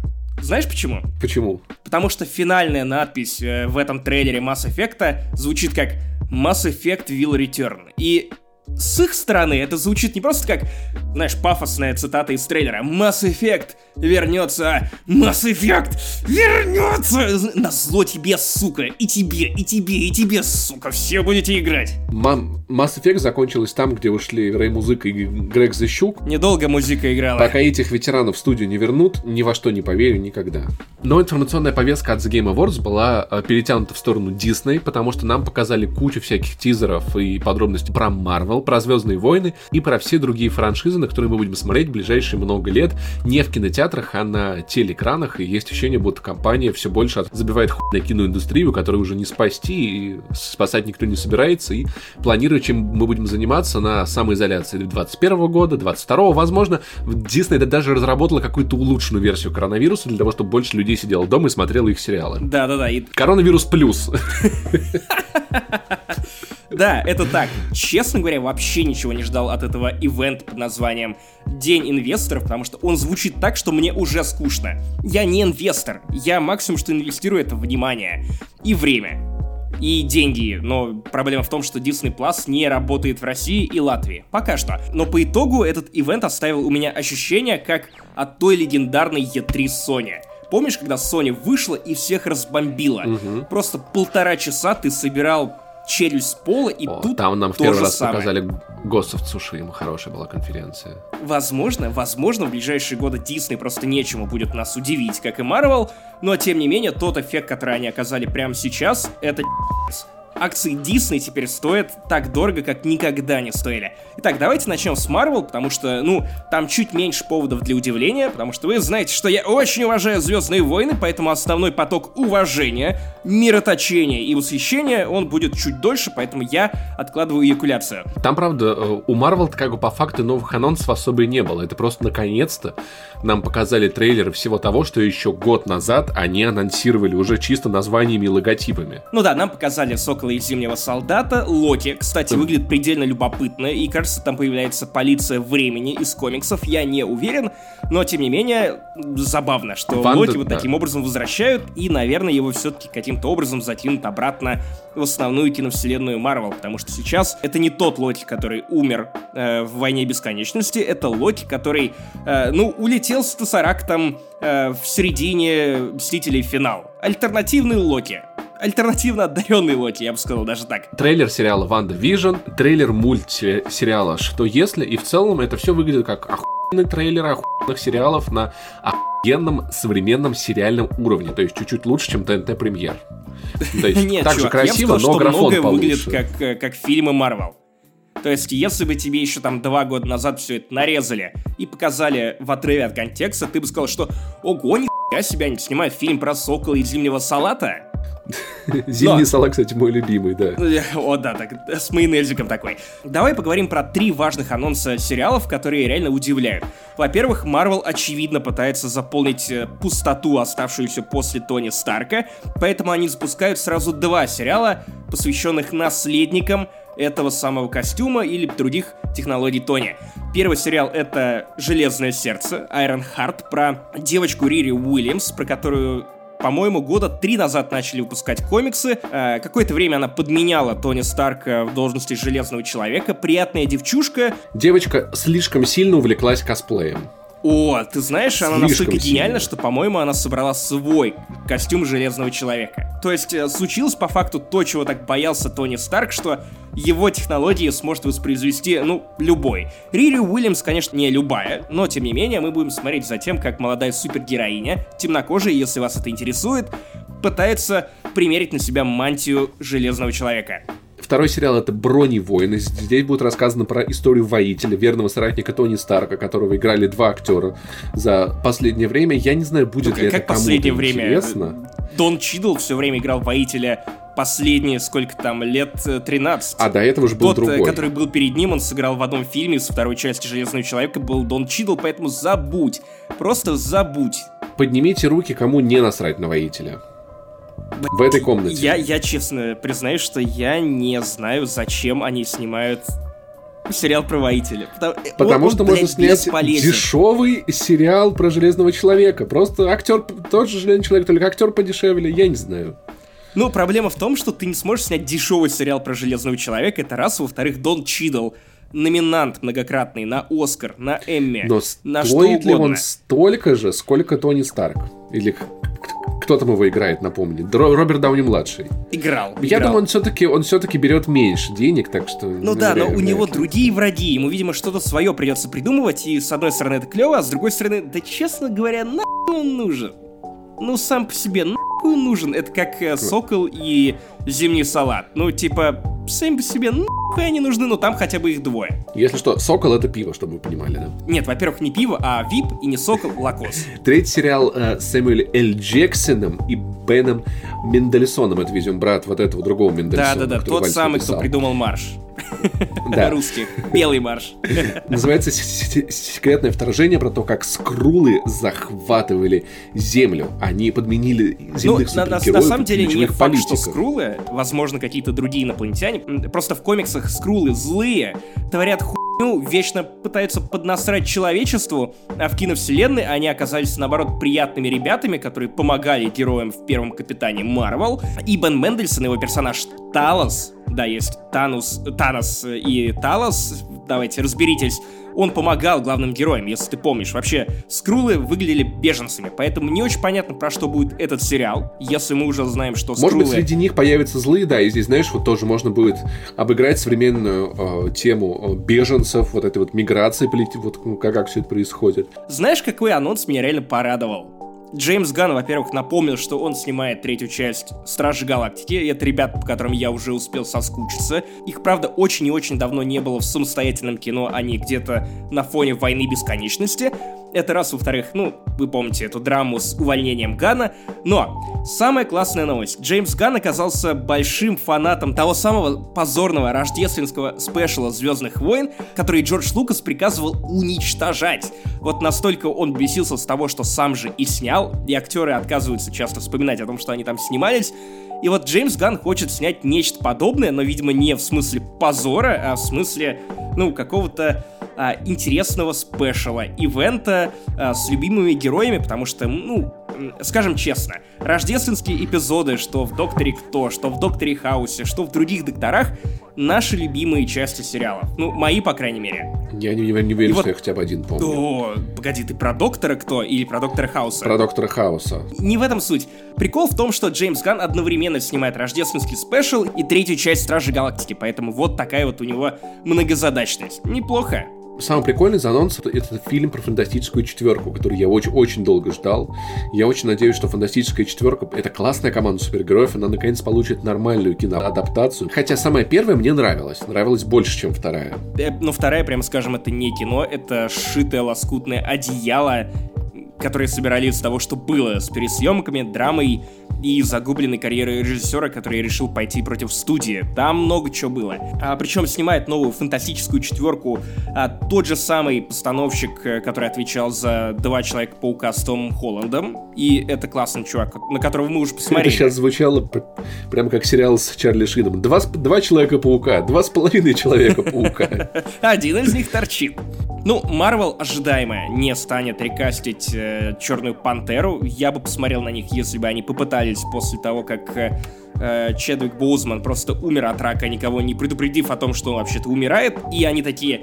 М-м, теперь представьте, что Черная Пантера это... Я не знаю, это, это та самая девушка из э, международной пилорамы, которая делала Blackface и пародировала Обаму. Никто не узнает, да, да, никто не узнает. Никто не заметит подмены. Э, я думаю, что логичным ходом был бы просто поставить Шури, самую классную героиню из первой yeah. Черной Пантеры, и отдать ей бразды правления Ваканды и вообще всем. Она же сама себе будет собирать эти охуенные гаджеты. Но последний анонс, на который я хотел бы обратить внимание, это то, что киновселенной Марвел присоединяется Бэтмен. Ну, не сам Бэтмен, а Кристиан Бейл. Я не знаю, как он будет отъедаться, потому что играет он в этот раз злодея, который поедает, уничтожает богов, в четвертом фильме О, Торе, он с этим снимает сп... Он с этим справится. Кристиан Белл сожрет кучу богов перед этой ролью. Возможно, он просто станет злодеем и будет терроризировать своих соседей, украсть их собак или что-нибудь еще такое. Мне для роли. Я злодей. Напоследок отмечу, что меня все-таки немного пугает тенденция, что Марвел продолжает делать общую связанную вселенную, потому что, ну вот теперь я читаю новости о том, что Вторая часть Доктора Стрэнджа объединяет сюжеты третьего фильма о Человеке-пауке, который, в свою очередь, объединяет сюжеты фильмов про других людей-пауков с Тоби Магуайром. Это пока слухи, насколько я понимаю, или уже Там нет? уже подтверждена часть каста. То есть, ну, шило в мешке не утаишь. И также второй Доктор Стрэндж подбирает сериал WandaVision. И еще, как я понимаю, события... И еще, как я понимаю, события Локи, они тоже будут так или иначе подвязаны к Доктору Стрэнджу и мультивселенной, которая появляется в Дисней. Честно говоря, за последние годы мультивселенные меня в разных формах просто за***ли. Мульти за***ли. Тему отработал Человек-паук через вселенную, и, пожалуйста, оставьте это там. Я не уверен, что выйдет круто, возможно, выйдет запутанно, возможно, тебе нужно будет посмотреть два сезона какого-то сериала, чтобы понять новый фильм Марвел. Честно говоря, сдавать экзамены по знанию комиксов и вселенной Марвел не то, чем я бы лично хотел заниматься. Мне хватает Звездных войн. Я просто буду ждать карточки на Медузе от тебя о том, что там было в предыдущих сериях. Э, ведь заставят писать. Итак, э, Звездные войны. Наконец-то, Паша, ты посмотрел что-нибудь по Звездным войнам? Нет, потому что это, это твоя территория, я туда даже не захожу, потому что там за забором Максим Иванов с ружьем стоит. Что, даже мизинчиком не хочешь водичку Не, если честно, как даже не очень интересно. Но оно выйдет, оно, наверное, будет прикольным, я не знаю. Итак, меня перекормили Звездными войнами. Официально, потому что даже я вот настолько уже перекормлен Звездными войнами, что готов признать, что часть проектов звучат как гениальные питчи, а часть вызывает вопрос в духе «Нахуй оно надо тебе, а? Нахуй тебе это надо, Макс? Ведь все равно будешь смотреть. Ну нахуй, нахуй». Я просто заранее жалею о потраченном времени. Я вот только из интересного где-то видел твит о том, что Райан Джонсон все еще работает над вселенной Звездных войн, и это дает мне надежду. Ну, его не скоро к чему-либо подпустят, и про него вообще не вспоминали на э, Дне инвесторов. Но нам показали первые кадры из сериала про Кассиана Андора. Вот ты вспомнишь, кто такой Кассиан Андор? Понять не имею. Это, это вот... часы такие? Ну, типа того. Кас... Кассио Андор. Электрофортепиано. Это вот тот самый невзрачный чувак из фильма «Изгой 1», который умер в конце да, в смысле, с Джином Эрсон. Какой из, блядь, всех невзрачных чуваков, которые были? А, вот навстречу взрыву. Там все с ней умерли. Максим, ты фильм Окей, она с ним обнималась. Тот, который из сопротивления. Да, обнималась. Ну, из сопротивления. Ладно. Да там все из сопротивления. Короче, чувак из изгоя один. Короче, детство было тяжелое. Он был изгой, он один. Хорошо, с ним выйдет какой-то сериал. Ну да, про шпионов. Очевидно, что он снова будет э, воевать за сопротивление. опять же, тот же самый остывший отрезок времени. У, империя крепнет, но в этот же момент крепнет и сопротивление. Да пошли нахуй. Устал. Просто устал. Хватит. Даже Иванов устал от Звездных войн. Дисней, остановитесь. в ту же сторону отправляется мультфильм, мультсериал, вернее, бракованная партия про экспериментальных клонов, которые не потеряли голову после приказа 66. Их нам показывали в начале седьмого сезона Войн клонов. И выглядит это все как, э, ну, сериал для тех, кому не хватило Войн клонов. Мне лично хватило. Было приятно повидаться с ними на еще один сезон. А, выглядит клево, но, опять же, не знаю. Мне кажется, что в новой вселенной Звездных войн перебор с какими-то спецотрядами, что у Вейдера были свои отряды. Еще один отряд — это вот бракованная партия. Я даже не вспоминаю всякие разные эскадрильи. Ну, наверное, будет неплохо. Конечно, я буду это смотреть. И, наверное, я еще три раза успею принести извинения Филоне, Дисней и лично сценаристам бракованной партии, но пока что, ну, выглядит не очень интересно. Это клоны экспериментальные, один супер умный, один супер качок и туповат. А, другие, я уж даже не помню, что я там, вообще, кто я и не чем понимаю, отличается. почему почему Дисней все еще попытается снимать сериал про клонов, когда самый лучший сериал про, про клонов уже вышел, и он называется «Клон». Пати Дженкинс, которая снимала «Чудо-женщину» потрясающую, и снимает вторую «Чудо-женщину». Уже сняла. Или это уже третья будет. Уже, уже, уже сняла, поставит полнометражный фильм о разбойной эскадрилье. Это отряды пилотов под предводительством Люка Скайуокера. Ну, то есть она экранизирует Сквадронс, да? Ну, типа того, да. Только Сквадронс не про Люка Скайуокера, хотя, кстати, в Сквадронс упоминается разбойная эскадрилья. Вообще, разбойная эскадрилья — это довольно легендарный легендарная. Почему это звучит как что-то из времен гражданской, вой... гражданской войны в России? Знаешь, вот что-то типа «Неуловимые мстители», «Разбойная Потому эскадрилья», «Бракованная партия». войны. Войны. Войны, чувак. Все украли. Кстати, сразу снимая твой вопрос, «Разбойная эскадрилья» или «Эскадрилья изгоев» названа в честь Роуг Ван. Да-да-да, Люк Скайуокер и его дружбан Wedge Антилис — который и в девятом эпизоде, кстати, появился на 3 секунды. Греческие имена уже какие-то появились. Короче, это довольно клевая серия книг и комиксов была в старом каноне, в новом про нее мало что есть, но вот теперь у нас есть фильм от Пэтти Дженкинс, которая хочет его снять по довольно драматичной причине. Дело в том, что ее отец сам служил, был э, летчиком-истребителем, и он погиб на службе в довольно молодом возрасте, по-моему, в районе 30 лет или тип того, и таким образом Пэтти Дженкинс э, хочет почтить его память, и, ну, она давно хотела снять что-то по Звездным войнам. Кстати, наконец-то, седые, белые, цисгендерные мужики уступили место режиссеров Звездных войн, фильмов по Звездным войнам, а место женщине вот как, как в метро, уступили, знаю, садитесь, снимайте. Пока что Пати Дженкинс на моей памяти не снимал плохих фильмов, так что это скорее хорошая новость. Ну и, э, ну и мы переходим к мясу. Чувак, что происходит, что происходит? Давай я сразу оговорю, что я требую от э, высокопоставленных людей в компании Disney, чтобы эту вселенную передали Дэйву Филони и Джону Фавро которые рулят Мандалорцем и у которых большие-большие-большие планы на следующие сериалы по Звездным войнам, причем такие, что, кажется, для меня все это затмит затмит, мать его, трилогию сиквелов. Итак, Дэйв Филони и Джон Фавро анонсировали два новых сериала. И звучат они любопытно. Первый сериал это про Асоку, которая уже появлялась в Мандалорце. Я думаю, что вам я вряд ли это проспойлерил. Это было буквально везде, все уже об этом знают. И второй сериал называется «Рейнджеры Новой Республики». Это те самые пилоты, которые патрулируют э, Новую Республику, ее территорию, и пытаются урегулировать конфликты. Ну, короче, это местные копы. Опять же, один из подобных персонажей. Копы в огне. Копы в огне, копы в огне, да. И один из подобных персонажей появлялся во втором сезоне Мандалорца. И то, и другое клевые питчи, но важный момент тут такой. И тем, и другим сериалам, как и Мандалорцам, занимаются Филони и Фавро и у них есть большой план на все эти три сериала. То есть нам уже обещают то, что в какой-то момент персонажи из одного шоу будут появляться в другом шоу, их события начнут переплетаться, потому что их действие происходит примерно в одном временном промежутке, и самое главное, все это закончится или приведет в какой-то момент к глобальному событию, видимо, завершению какой-то эпичной арки для всех трех сериалов.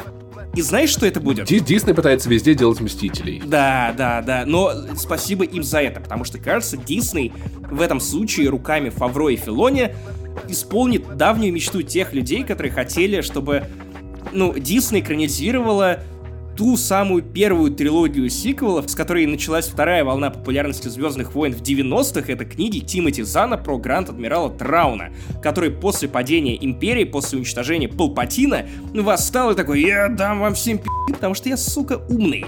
Его уже упомянули в «Мандалорце», поэтому он где-то там, он уже появлялся в «Повстанцах», и он уже играл важную роль в третьем и четвертом сезонах, поэтому логично было бы предположить, что Траун соберется силами, и вот эта вся пи*** братья из Люка Скайуокера, который, очевидно, тоже в этот момент болтается где-то там, разбойной эскадрильи и остальных ребят, э, которые есть в этом временном промежутке, Короче, все соберутся и покажут нам то, какой могла бы быть трилогия сиквелов, если бы Дисней не снял «Пробуждение силы» и вот остальной кал. Что за сериал «Акалит»? О, во-первых, это как чай. Чай, чай с эвкалиптом. Очень нравится калам для меня это один из самых важных анонсов этой конференции. Ну как конференция? Отчеты перед инвесторами, которые обернули вот в такую занятную презентацию, которая интересна в том числе и нам с вами. Итак, как я уже рассказывал в подкасте «Не занесли», Дисней собирается запустить новую эпоху в истории Звездных войн под названием «Рассвет Республики», когда у джедаев все они на пике своей мощи. При этом в результате глобального конфликта довольно тяжеловато передвигаться на звездолетах по галактике, поэтому, ну, там свои нюансы. Так вот, Сериал «Акалит» расскажет наконец-то про ситхов и раскроет нам тайны ситхов. Причем действие происходит ближе к концу этого самого рассвета республики. То есть мало того, что нам покажут на экране, наконец-то, новую эпоху, помимо этого нам еще и расскажут про ситхов, потому что преступно мало контента про ситхов, джедаев, про темную сторону, про то, что делает Звездные войны настолько интересным франчайзом. Я думаю, что окажется, что тайна ситхов это, это император Палпатин, который существовал всегда, и цель его существования нет, была нет, родить нет, не надо. Пожалуйста. Baby Йода это на самом деле Палпатин, его реинкарнация. В... Если что, я выдумываю это, потому что нет, сейчас вы прикинь, если у старых что... ситхов появится Baby Палпатин, маленький такой, миленький, они будут с ним возиться. Чел, чел, чел, пожалуйста, не подкидывай им идеи. Мало-мало Палпатина. Давайте, итак, давайте дальше пробежимся очень быстро по остальным анонсам. Новый сериал про Лэнда Калрисина. Супер классная новость. Не хватает контрабандистов. И я уверен, что Чайлдиш Гамбина выложится на полную. Контрабандисты Вали. Тайка Вайтити точно-точно снимет фильм по Звездным войнам, и он даже уже пошел в производство. Нет, я вообще в шоке от того, что по, по Звездным войнам еще планируются полнометражки. Я думал, они эту тему сворачивают. Но, видимо, это какие-то супер ранние прототипы. Ну, ви- видимо, знаешь, анонсируют, чтобы закрыть, эпизод. потому что, ну, зачем тебе фильм Тайки Вайтити, который, на самом деле, лично я очень-очень жду и надеюсь, что это фильм какой-нибудь про Хана Соло, потому что у Вайтити отлично получается улавливать дух авантюризма и приключений, но ты знаешь что? Хайден Кристенсен вернулся к роли Дарта Вейдера. Ах, кто это? Ну, это вот Энакин Скайуокер из приквелов, который Песок, я ненавижу песок. А, Вот о, было сказать песок. Ну, ты помнишь этот знаменитый монолог его? Да, да, да, да. Ну, та- Я так он помню, звучал. но да, я, я, я помню, кто. У него, на самом деле, драматичная история, потому что фанаты его затравили после того, как он закончил играть в «Звездных войнах». Карьера у него не сложилась, он был в депрессии, он долго вообще нигде не играл и был в добровольном изгнании из Голливуда. И вот внезапно Дисней опять стал звать его на панели, туда-сюда. Ну, на панели, в смысле, не те Да, да, панели. да, да, мы поняли. Куда Да, еще идут старые всякие. актеры, да. И вот теперь он внезапно возвращается к роли Дарта Вейдера. Честно говоря, не могу сказать, что это какие-то классные новости, хотя все вчера репостили, типа, а, мо, а мой бог Хайден Кристенсен снова сыграет Дарта Вейдер. Да поебать, он не то чтобы классно справился в первый раз, и что ему играть в случае с Дартом Вейдером? Да и надо дать Дарта Вейдера по***, ну да ладно. Реально, и да и на сериал про Оби-Вана, честно говоря, поебать, потому что, ну, к истории Оби-Вана уже нечего добавить. Просто все самое важное было сказано и показано на телеэкране. То, как э, Оби-Ван Кеноби лепит куличики, сидя на Татуине, мне не очень интересно. А если хотите чего-то более внятного и драматичного, ну, прочитайте роман Кеноби э, Джона Джексона Миллера. Ну и, наверное, на этом все. В плане Да. анонсов по Звездным войнам. Наверное, можно упомянуть, что режиссером пятого Индиана Джонса э, стал Джеймс Манголд. Тот самый режиссер Логана и Форда против Феррари. То есть у нас есть Логан, надежда кстати, на хорошая то, что- машина, меня не возили. да, у нас есть надежда на то, что фильм будет неплохим. И Харрисон Форд все еще планирует сыграть. Но смешно, что к этому моменту он из человека, который играл охотника за древними реликвиями, сам стал древней реликвией. Ты готовил эту шутку. Я готовил эту шутку, да. А, Ну и последний анонс, который... Окей, два, два анонса, которые мне показались важными. Во-первых, в Филадельфии всегда солнечно. Дисней каким-то... оп- Вот, вот это вот...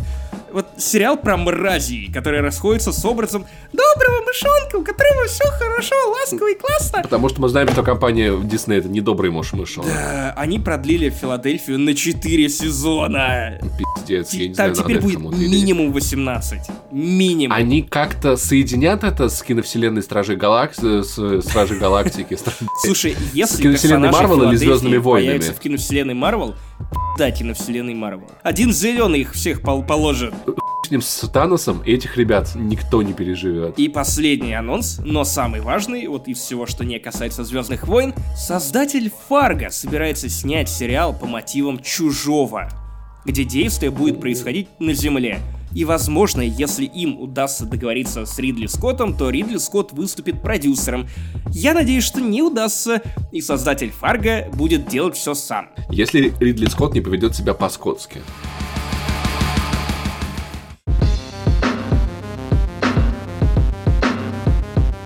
Ну и вот мы и подошли к главной теме этого подкаста — игре Киберпанк, на которую уже наложил руки наш коллега, наш соведущий уже, можно сказать, постоянный султан Сулейманов. Из «Медузы» директор по инновациям. Вот настолько киберпанкового человека мы к вам позвали. Султан Сулейманов из подкаста не занесли. Ха, неплохо. Привет. А где мой патреон? Где мой доступ к Патреону? Так, так, так, это мы потом... э, ты директор по инновациям, а не директор по финансам. Начнем с этого. У тебя есть доступ к киберпанку, это самое главное. Давай Это так, правда. давай так. э, э, мы получаем все деньги с этого подкаста, а ты не получаешь ничего. Вот такая инновация. Тебя устроит? Нет, ты получаешь все, все лайки и теплоту наших сердечек. Ладно, так, давайте к главной теме. Султан, с какими ожиданиями ты запускал киберпанк? Что ты вообще думал про него до? Короче, во-первых, я пропустил большинство игр этого года. Все, большинство главных игр этого года, кроме SnowRunner. Ты это самое стол. главное. Все остальное не, не так Да. важно. Да, я решил, что я сконцентрируюсь на главном, на SnowRunner. Я пропустил Last of Us, я пропустил... Я даже раз, э, RDR 2 про- прошлогодний не, не прикасался еще к нему. Он уже поза Поза прошлогодний, я тебе прошлой. О. Султан да. время идет. О, боги. И Киберпанк я тоже, как бы, я... Ну, кроме того, что я знал, что Киану Ривз, вот он там вышел на сцену, сказал, что-то он там, you are wonderful, все обоссались кипятком. Мы нашли единственного человека в интернете, спеца по мемам, который вел рубрику «Интернет в ленте.ру», который не знает, как звучит мем из киберпанка с Киану Ривзом. Потому что тогда еще, когда Султан вел рубрику «Мемы в ленте», кибер, киберпанка еще не было, и Киану Ривза тоже не было. You are breathtaking, Султан. Вот, you are breathtaking. хочется сказать, что тогда Лана Вачовски была не Ланой, но нет, это уже было после, Да. наверное. И что брестейкинг переводится на русский как дыхание забирающий. Ну, Да, вот, именно, да. Вот он сказал, что вы ды- дыхание забирающее. И, э, естественно, я знал, что персонаж Киану Ривза будет в игре. Но я, в принципе, сначала не планировал его даже покупать. То есть я такой, ну, выйдет, подожду пару месяцев, посмотрю, что там как. Если вдруг что нормально, поиграю. Пока в Но- твоей жизни не появился Максим Иванов. Нет, нет, ты не представляешь. Я оформил предзаказ на эту игру. На Стиме э, примерно после последнего переноса э, в вот сентябре на ноябрь я рассудил, что курс рубля что-то начал сильно падать. На Стиме она пока стоит каких-то нормальных денег. Взял, взял, взял киберпанк, откуплюсь через месяц по 41 с кредитом. Вот типа того, продам, продам фанатам попозже и подороже. И я просто оформил предзаказ э, из жлобских мотивов, что дешевле она уже не станет, что сейчас курс жахнет, цены подредактируют, и даже если я через полгода доберусь до этой игры, она будет все равно стоить своих там 4-5 тысяч рублей вместо, не знаю, сколько я ее купил, 2-3. Ну, в общем, дорого она будет стоить. И я оформил предзаказ и все равно сидел спокойно на попе, как бы, а, нет, вру, я оформил предзаказ не только из жлобских побуждений, а из-за того, что у нее очень хорошие рекомендованные настройки. О. Э, Я играю на компе, и у меня комп э, с видеокартой GTX 1070. Уже 3070. Ну, уже 3070, но было 1070. И э, на 1070 мало что сейчас идет, в общем, на рекомендованных, прямо скажем. Кроме Counter-Strike э, Go, в который я режусь периодически. И Microsoft Flight Simulator, который ты поставил и тоже Ну, Flight Simulator летал. идет, э, идет, братан, ну, где-то на средних. Он, типа, ещё уже не рекомендованный, он уже так по- похуже. А тут игра в конце 2020 года выходит, у которой рекомендованные слабее, чем мой комп. И я такой, блин, ну это прикольно, это, это надо взять, потому что я смогу, типа, напоследок сыграть в новую игру на хороших настройках. Э, Это, в общем, было все, что я знал про игру, что у нее есть хорошие рекомендованные настройки, что там есть Киану Ривз, и я поэтому, э, я про это писал в рецензии, но проговорю для тех, кто не читал, естественно, никто не читает, а все слушают э, подкасты в 21 веке, что я думал, блин, классно, мы будем с ге- героем Киану Ривза там дел- делать дела. Так что я должен сделать себе персонажа как Тринити. Мстить за собаку. Нет, я... Ну, Джон Уик нормальный, конечно, вообще уважаю фильм, но там у него нет напарницы. А в «Матрице» есть напарница. И, в общем, я даже сиськи сделал маленькие, чтобы не мешали в бою, там вот это все. Даже член не стал приделывать своей героине, чтобы было Он мог бы помочь в бою, на самом деле. Хотя очень был большой соблазн. Ну, точнее, нет, не было соблазна. Но я ужаснулся, когда увидел, что можно сделать член женщине. Почему? Ты же, ты же редактор прогрессивного издания. Я слышал про это, но упустил. Э, Я слышал где-то... Погоди, ты, э, ты про, про этот момент в киберпанке или в целом про движение, что, что некоторые так делают? Я вообще в шоке, что кто-то делает себе член. Типа, зачем? ребят?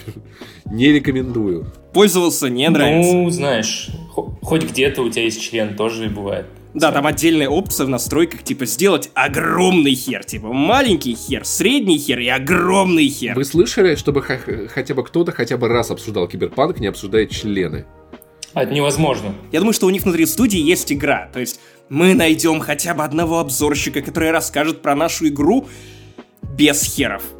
Типа, вот, э, вот, вот этот стример ни разу не показал и не упомянул хер, вот отдаем ему бутылку, я не знаю. Кстати, вот интересно, почему все такие, блин, там можно приделать девке член, но никто не говорит про киберпанк в стиле, там можно мужику приделать пизду, прикиньте, ты мужик, у тебя тут пизда вообще под рукой всегда, охуеть. Только руку протяни.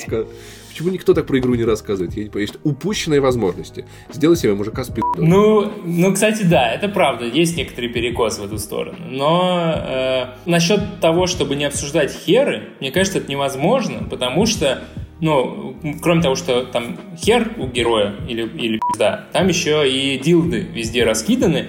Я смотрел свои заметочки, как я, которые я делал в процессе игры, и там, ну, буквально третий абзац, типа, зашел на радиовышку, нашел дилда с шипами. Потом, Типа, ебать, зашел на второй этаж радиовышки, еще пару дилдо с шипами нашел. Что за место, типа, что за херня? Прошло пара часов, И, блядь, я уже перестал это записывать, потому что дилды там валяются просто на каждом шагу, разных размеров, форм, там, типа, есть какие-то, ну, они у них еще названия там нормальные. На самом деле, насколько я понимаю, их должны брать патчем первого дня, потому что это э, остались те хуи, которые пинали разработчики последние пять лет. Тогда это еще на 2-3 патча надо будет Ну, кстати, та, там реально очень много пенисов. Я уже успел наиграть часов 5. Ты первый имейл, который видишь в собственном компе у себя дома, это то, что «А, увеличение членов не работает!»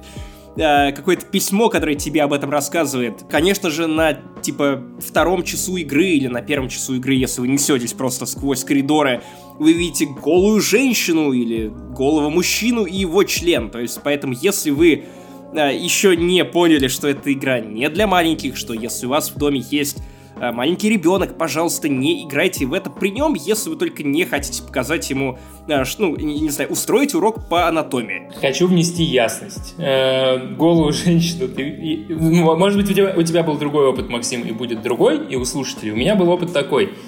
Голую женщину я встретил э, мертвую, ну, практически мертвую. Э, Когда я пошел снимать проституток и заниматься сексом с, э, с персонажами, которых я встречаю, там не показывают, короче, никаких половых органов, и даже половой акт довольно выглядит э, безобидно. То есть делдаки они показывают смелые, да, а как вот доделал дело доходит, тут же смываются. Типа, ну так вот, по сиськам скользит взгляд, они же уже как бы не. У моего перс- персонажа женского Героини. пола, ну, героини, половые органы видны только когда ты смотришь в профиль этого пол- персонажа, где ты его одеваешь, раздеваешь. Когда ты можешь снять всю одежду со своего персонажа, выйти, значит, в игру куда-нибудь в село, На село, включить да. фоторежим, На- он там будет село. Ну, ну что это такое? Может быть, это тоже, конечно, уберется патчем. Тема хуев не раскрыта. Тема хуев раскрыта хуёво. Слушайте, давайте отойдем, отойдем от этой хуевой темы к, к игре, потому что гениталии это не то, что определяет киберпанк, мы уже 15 минут про это говорим. Мы еще не все обсудили. А показываются ли там анусы? Нет, в том-то и дело, что они же все, ну, э, они в трусах. И ни одного ануса. Э, те, там, там всякие проститутки. Там есть Кианус и- Ривз. Пожалуйста. Кианус Ривз. О. О. Ну, нет, короче, беда там с анусами, братан. Хотя э, много а- анальных э, инструментов, но их применение не раскрыто. По крайней мере, первый... Может быть, это как бы Может быть, развитие в конце персонажа. игры будет, да? Может, может, ты начинаешь с хуя там или с влагалища, а доходишь до ануса, но пока нет. Может быть, они оставили эту тему для сиквела. Мы, кажется, Да. перебираем, даже по меркам не занесли. Давайте поговор- поговорим про игру, потому что вот это интересно. Типа, сиськи-письки, вам что, 5 лет? Я, я так от вас отделился, как будто я про это тоже не говорил только что. Блин, братан, я, я себя реально почувствовал, ну не в 5, но в 12, когда я играл в Blood Rain, и там тоже она так запрыгивала в своем платье на этих э, бедных своих жертв, и ты там пытался подсмотреть, что у нее под платьем. Похоже Да, кстати, ощущение. Окей. Забавно, если в Нир автомат, автомата пыта- пытаться так сделать, то главная героиня оттолкнет камеру, типа, слышь, нормально себя веди, короче, братан. Ничего себе. А в SnowRunner вот можно заглянуть под капот и нормально. Да, кстати, охуенно вообще. И выхлопные трубы везде. Ой, все выхлопные трубы. Так, блядь, мы от одной темы запретной для этого подкаста перешли к другой запретной теме для этого подкаста. Давайте, блядь, поговорим про то, какой прекрасный Найт Сити. Про то, что вначале ты можешь собрать себе э, чувака трех разных режимов. С хером и с вагиной. И везде члены. Я создал себе Члены. голубого викинга. Не, не в Члены. смысле... Короче, такой, типа, у- у Пенисы. него модная прическа, Пиписьки. у него зататуированные сосцы, понимаешь? Писелёк. Шея, просто все его, все писек. И у него сделаны Пипися. ноготочки, как у Моргенштерна, потому что это 2077 год, ты можешь сделать что угодно. Так, Макс, Великолепно. э, быстрый тест на фрейдизм. Какого размера член ты выбрал своему гигантскому мощному викингу? А я подумал, что будет честно выбрать мелкий хер, потому что я не компенсирую. Да, не в смысле, что у меня из жизни, мелкий да? Как хер. многие геймеры переносишь из жизни. Блять, давайте отойдем от темы хера, потому что... Давайте дойдем. Давайте, Да. давайте дальше, потому что я, например, играю за корпората. Я долго выбирал, О. типа, кого выбрать Номада, этого дитя пустыни, выбрать э, этого чувака, который рос на этой улице, но я-то рос на улице Сюзам, поэтому я подумал, что корпоративную крысу наверняка в мире победившего киберпанка, где всем заправляют технологии и корпорации, корпоративные крысы — это самые опасные существа в этом городе. И знаете что? Оказался прав, на мой взгляд. Прям Он лютые. пизданутый. Лютые пизданутые. Как ты поступил на вертолетной площадке? Я в этот момент, когда, когда ты приземляешься на площадку, и пацаны такие, слышь, ты нормальный вообще? Там, там есть вариант, он просто берет одному разбивает мячиком ебало, второго, по-моему, пристреливает или типа того, там просто третий убегает вообще в шоке. Я вот, я вот так играл в этот Копора. Ты так за кого будешь играть? За крысу? За... Я буду играть за Номада, потому что я не видел еще при предисловии Номада. То есть летом, когда я играл в Киберпанк, я играл за уличного пацана, за корпоративного. И я решил, что за Номада, наверное, надо начать, чтобы просто уже все три концовки, все, все три начала посмотреть. То есть, по факту, ты уже прошел собеседование в Mail.ru. Или в По Яндекс. факту, да, да, да, да, да. Там просто за- заходишь, берешь на баскетбольный мячик и хуяк в ресепшн. Э, Вы приняты. Постараюсь обойтись без спойлеров, но скажу тебе, что когда ты будешь проходить за Номада, у тебя появится чуть больше шансов, чем у остальных, склеить классную героиню, которая там с тобой заправляет всеми Потому что у тебя тачка с самого начала есть. Это единственное прохождение, где у тебя машина с самого начала. Подожди, а другим не дают машину? Макс, тебе не дали Да, машину? и- Там Ют. до сюжетного угона ее Дали. нет. Ты, ты проходишь вступление без Нет, машины. нет, у корпората, у корпората э, ты сначала на э, такси, этом аэротакси, гоняешь по городу, тебя везут на место, а потом э, ты едешь на машине этого Джеки, и, собственно, потом гоняешь на своей машине, но в, э, в кузове. Да, но просто у Номада машина появляется с самого вступления, еще до вот этой миссии. Но он ее быстро Так решает, она же не слушай. нужна, по факту, в, она э, по крайней мере, у корпората. Но приятно все-таки, знаешь, вот так Приятно, на своих да. колесах. Нет, там Можно как бы склеить. кле- клеить Яночку-то уже, когда у тебя городская жизнь, городская унылая машина, там и вот это все дела. Отвратительно. Ладно, окей, хорошо. Ближе к игре. Итак, ты играешь Номадом. Я Сколько играю ты уже Номадом. наиграл? А, Я наиграл э, чуть больше 20 часов. А, нет, ну уже, наверное, побольше. Я вчера вечером еще такой, типа, на полчасика зайду, типа, часа в два вышел из игры. Сейчас я даже посмотрю точно. 24 часа 11 минут мое последнее сохранение.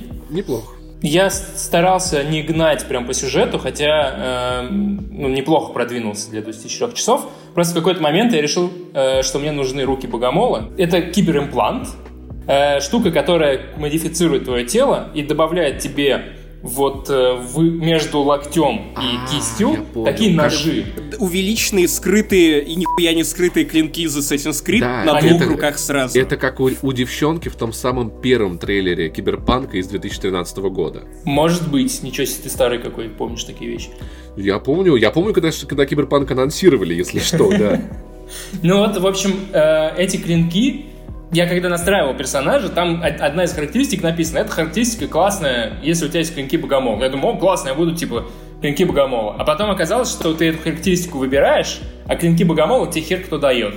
И вот я бегал, копил бабки и так далее, э, и репутацию, потому что просто так тебе никто ее не ставит, чтобы поставить эти клинки, и ну, теперь радуюсь, потому что бандюков могу насаживать на не только на дилдаки, которые встречаются мне на улице, я так и знал. но и на свои, на свои клинки богомола. Я, я не знаю, то есть Киберпанк для меня это не очень шутер, для меня это больше игра про холодное оружие. Потому что она как-то резко начинает напоминать э, дилогию Shadow Warrior, э, где там тоже одновременно ты катаны размахиваешь и стреляешь, и вот стрельба приносит мне меньше удовольствия, чем возможность выбежать на противника с катаной, начать отрубать головы и руки. Это такой ведьмак от первого лица выходит, по факту. Только у тебя есть более продвинутая вот эта система сражений, потому что ты тут можешь поставить блок, а тут ты можешь подержать и нанести а, мощный удар кулаком, например. Э, э, Это довольно прикольно. И вот, типа, я пока что ловлю больше кайфа с э, какого-то холодного оружия, потому что, ну, во-первых, wake the fuck up, самурай. И мне нравится ощущать себя самураем, который передвигается по Найт-Сити, э, а не просто безумным чуваком, который размахивает дилдаком. Такой типа... Знаешь, что мне напомнила рукопашная боевка в игре? А, Хроники Риддика. Точно так же была устроена боевая система в той старой-старой игре. Слушайте, э, мне тоже нравятся хол- э, драки холодным оружием. Точнее, мне нравится самому драться холодным оружием. Мое, как бы, мое сочетание это снайперка и э, ножи на близком, близком бою. Ну, либо боевой дилдо. Боевой дилда. Боевой дилдо офигенный, я им э, навалял там паре чуваков. Знаете, Вот. что, что говорит главный герой Киберпанка? Тысяча дилдей. Знаете, как называют поляка, который вставил себе имплант? Киберпан. Итак. Это no уже классика. pun да. intended. Снайперка и ножи. Да, но проблема в том, что большинство врагов, особенно если это вот уличные бандюки всякие вонючие, они-то с огнестрелами. На говне пришли на стрелку. Ты тот самый чувак, который приносит ножи на драку с пистолетами. Да, и как, ну, как бы твои блоки, я, я даже не пробую на самом деле ставить блоки, может быть, они здесь э, отбивают пули, но я такой, ты чего в меня стреляешь? Бегу на него быстренько, чтобы он не успел меня все высадить, и режу. Слушай, та- там, там удобно, можно зигзагами перемещаться. А, я не знаю, как на компе, но на геймпаде ты жмешь на Б, а, совершаешь такой прыжок, дэшишься по факту, и это очень помогает э, в ситуациях, когда на тебя бежит просто пачка чуваков с автоматами, а ты просто, как и в реальной жизни, бегаешь зигзагами. Я сказал так, как будто бы я, типа, у меня есть опыт. Когда в меня стреляли, я просто бегал зигзагами, живой, И насаживал их на катану. на, на, на дилдо. На дилды, да. Нет, ну слушай, э, может быть, но э, у меня все довольно хаотично получается. Но я просто играющий на каком-то среднем уровне жест... жесткости, сложности. Э, и там, конечно, ну, не очень страшно даже, что они попадают. Хотя некоторые враги, как бы ты просто не ожидаешь.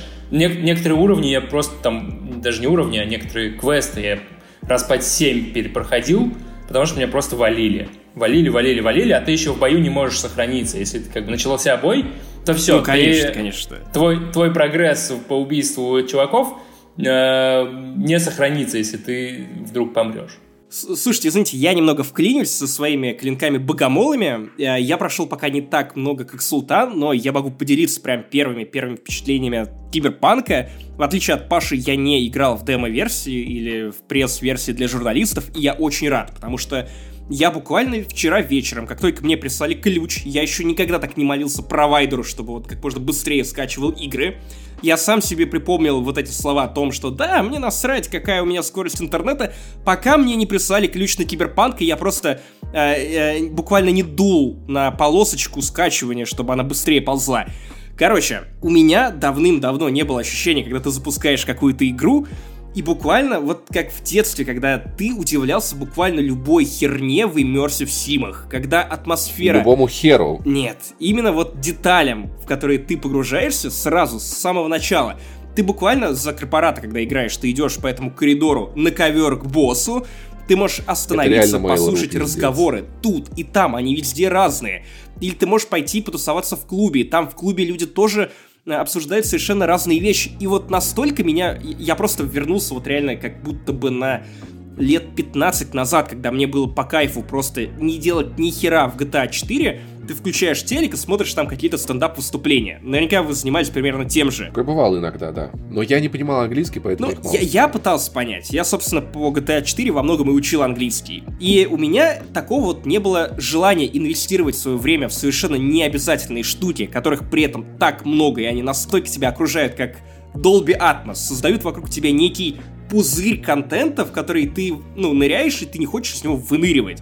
Это охуеть. Я в Киберпанке просто проехался на лифте, увидел, там в лифтах стоят телеки, и там показывают вот эти ебанутые шоу по Первому каналу, где они реально набирают тех же стереотипичных героев, что вот и у нас пусть говорят. То есть у тебя есть а, ебанутая корпоративная а, женщина, ну как ебанутая, ну она типа, она приходит продавать, магазин на диване.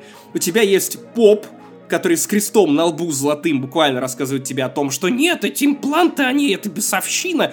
И есть э, Влад Топалов, э, которого в русской версии озвучивает LJ, это местный ведущий, Андрей Малахов, окей, просто он внешне похож на Влада Топалова, э, который такой типа, а, ебитесь, в смысле, сражайтесь. Слушай, у меня есть во- насущный вопрос. Есть ли в мире киберпанка Тигранки Асаян? О, кстати, хороший вопрос, хороший Ты вопрос. заходишь в лифт, а там пародия на Обаму, на, на кибер-Обаму. И просто сышь в лифте. Да-да-да. да. И, то есть, меня вообще не удивляет наличие херов, потому что, ну, на херы я, в принципе, мог посмотреть и на те же дилдаки, и в Saints Row. И в Saints Row мне это казалось немножко скобрезным и, типа, скучноватым. Но вот детали вроде того, что я готов потратить 4 минуты вместо того, чтобы проехаться 10-15 секунд на лифте, и тупо как кот стоять и смотреть в стену, потому что на этой стене телевизор, Вот это меня удивляет. И то, что ты выходишь на улицу, и у тебя буквально разъезжаются глаза от количества деталей, от проработки этого мира, от того, сколько вокруг неписей. Да, кстати, а, а вот мир, он в итоге все-таки насыщенный чем-то? Или, или как он и был вот в этих демках? Я не могу сравнивать с демками, про которые ты говоришь, потому что я в них не играл. И Султан, наверное, тебе расскажет лучше, но, на мой взгляд, да, а, я вышел я на улицу, я охуел, я не знаю, куда бежать, мой ОКР просто ебнул меня со страшной силой, потому что я хочу посмотреть на весь контент, но даже если я потрачу типа 300-400 часов, это явно, ну, не удастся сделать, потому что слишком много всего и все увлекательно. Знаешь, типа, все такое вкусненькое, глаза тупо разбегаются, ты не знаешь, какой квест первым брать, кому бежать, что смотреть, это пиздануться. CD Projekt Red рассказывали, что там тестеры проводили по 170 часов в игре за одно прохождение. И я так понимаю, что это весь контент. Сюжет там можно пройти часов за 25, так что побочного там много. Но вот что с машинами? Как водятся машины? Потому что они были очень, очень мыльные в демке. Во-первых, раз мне дали слово, хочу выразить респект Максу, потому что он сидит в футболке Дагестан 05 регион. Султан, если что, из э, Дагестана, если вы не поняли, и футболку эту подарил тоже Султан. Я, я почему-то палец поднял при этом, когда я говорил. И, и, и ножом сидит в, в зубах ковыряет. В чужих причем. Я видел мельком э, какие-то обсуждения еще до того, как сел играть, что там плохо управляются машины, и поначалу там, правда, я просто выехал, как бы, когда ты играешь за Номада, ты первым делом выезжаешь с гаража в пустыне, и надо тебе доехать там 200 метров. Я выехал из этого гаража, тут же сбил какого-то чувака, еще двое разбежались, меня начали палить, потому что, ну, очень сложно просто повернуть на перекрестке. Потом к этому привыкаешь. Там в самом начале тебе как бы говорят, чувак, кнопка ручного тормоза работает типа двойным способом. Она и тормоз врубает, и дрифт врубает. И я не обратил на это внимания, и просто когда, каждый раз, когда я еду на машине, мне надо там резко повернуть, как, как в GTA я люблю делать, я зажимаю ручник, чтобы она чуть-чуть поюзила и повернулась на 90 градусов, а в этой игре, когда ты зажимаешь э, ручник, машина начинает ну, градусов на 270 разворачивать. И даже мотоцикл так разворачивается. То есть я собираюсь повернуть налево, зажимаю ручник, меня в итоге разворачивает вправо, и я еще сбиваю. И прохожие такие, ах, красиво, братан. Респектов много, Ебать собрать, согласен. Но пара прохожих там сразу лежит на, на земле, потому что они как-то очень резко падают и, и умирают. Ну, бросаются под колеса, Султан. Давай называть вещи своим, своими именами. Но они сами напрашиваются на то, чтобы их намотали на покрышке. Ну, сами, ну это да. правда. Они вышли да, на улицу, они, они уже охуели, да. Они, это правда, они приняли на себя этот риск. Но, в общем, я придрочился э, к управлению. Я всего лишь один раз разбился на мотоцикле, когда ехал, ехал, ехал и врезался в стеночку или в машину. В остальные разы я просто понял, что ручник надо аккуратненько так чик, нажал, отпустил, и он как бы делает свои 90 градусов и едет дальше. Все остальное там, в принципе, норм. На самом деле, самая приятная часть машин в том, что большая часть э, миссий на машинах ты пассажир.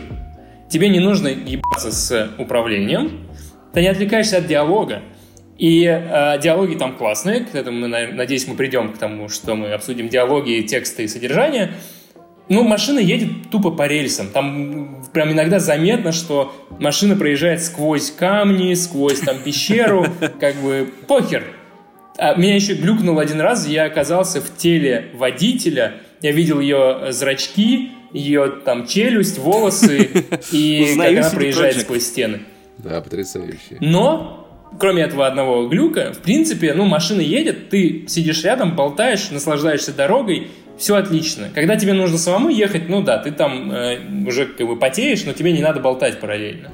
Окей, а чем ты занимаешься в, в, в открытом мире? Он кажется живым, он кажется наполненным, или это просто маркеры? Смотри, здесь сложный вопрос. Э, с одной стороны, мне очень хочется похвалить э, не знаю, как это по-вашему, по-модному, лор называется. Ну, то есть, когда ты просто заходишь на чужой комп, открываешь, а там кроме спама про члены и там э, всякого мошенничества, можно найти какие-то просто офигенные мелкие штуки. Или ты прям подбираешь записки, там везде валяются да, записки. просто на одну комнату их там может быть 4-5. Да, и я почитал ужасно увлекательный дневник шлюхи, который рассказывает, это был мужчина, что он там сходил, э, познакомился с каким-то режиссером, потом ему всю ночь кто-то пердолил, у него с утра болит голова, он там пошел на обед, играл в русском переводе с английской озвучкой, это очень хорошо и очень уморительно написано на русском языке.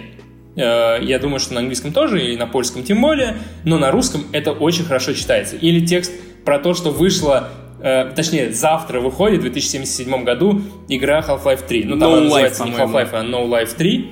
Да, No Life 3, но они такие, вот, наконец фанаты дождались, 50 лет ждали. Но люди, сука, которые вокруг, которые не игровые, они мне не очень показались э, интересными, потому что э, ты можешь к любому подойти поговорить, но пока у меня не было ни разу, кроме проститутки, к которой я подходил, чтобы они мне что-то интересное сказали. Чаще всего они тебя просто посылают нахер и говорят, отвали, чувак, я не буду с тобой общаться. Либо, если ты кому-нибудь дал по башке, то в радиусе километра половина людей сразу садится на карты и держится за головы. То есть даже, даже те, кто не видел, что ты там кому-то наваливал.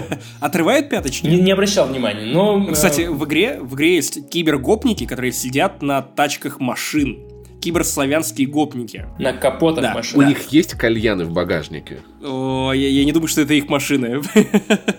Ладно. Да, это полицейская была машина. Ну, в общем, э, именно э, люди, как совсем статичные персонажи, мне не понравились. Но там классные мини-сценки. То есть там есть какая-то сценка с уличным сумасшедшим, естественно, э, с плакатами, который стоит, что-то там кричит про э, импланты. Там есть все эти э, ну, по большей части, по крайней мере, у меня так вышло, на улице я разбирался с бандюками. Не знаю, как так вышло, я, я, то ли я пропустил этот момент, то ли что. Несмотря на то, что ты наемник, убийца и так далее, э, мусора платят тебе налик за то, что ты наваливаешь преступникам на улице. Ты просто, как бы у тебя на карте рассыпаны э, преступные точки. То есть ты мусорнулся, да, все-таки? Я мусорнулся многократно, потому что за это дают баблишки, и потому что приятно как бы опробовать свои клинки богомола на уличных работягах. И там вот Ух, в эти сценки как, как, они все звучит. немножечко продуманные. Я, например, пошел к каким-то чувакам, э, ну, точнее, я шел вообще где-то потерялся, э, просто в каких-то трущобах увидел бандюков, зарезал их, естественно, мне дали денег. Потом я смотрю, между э, трупаков этих бандитов лежат трупы людей в строительных касках и в строительной одежде.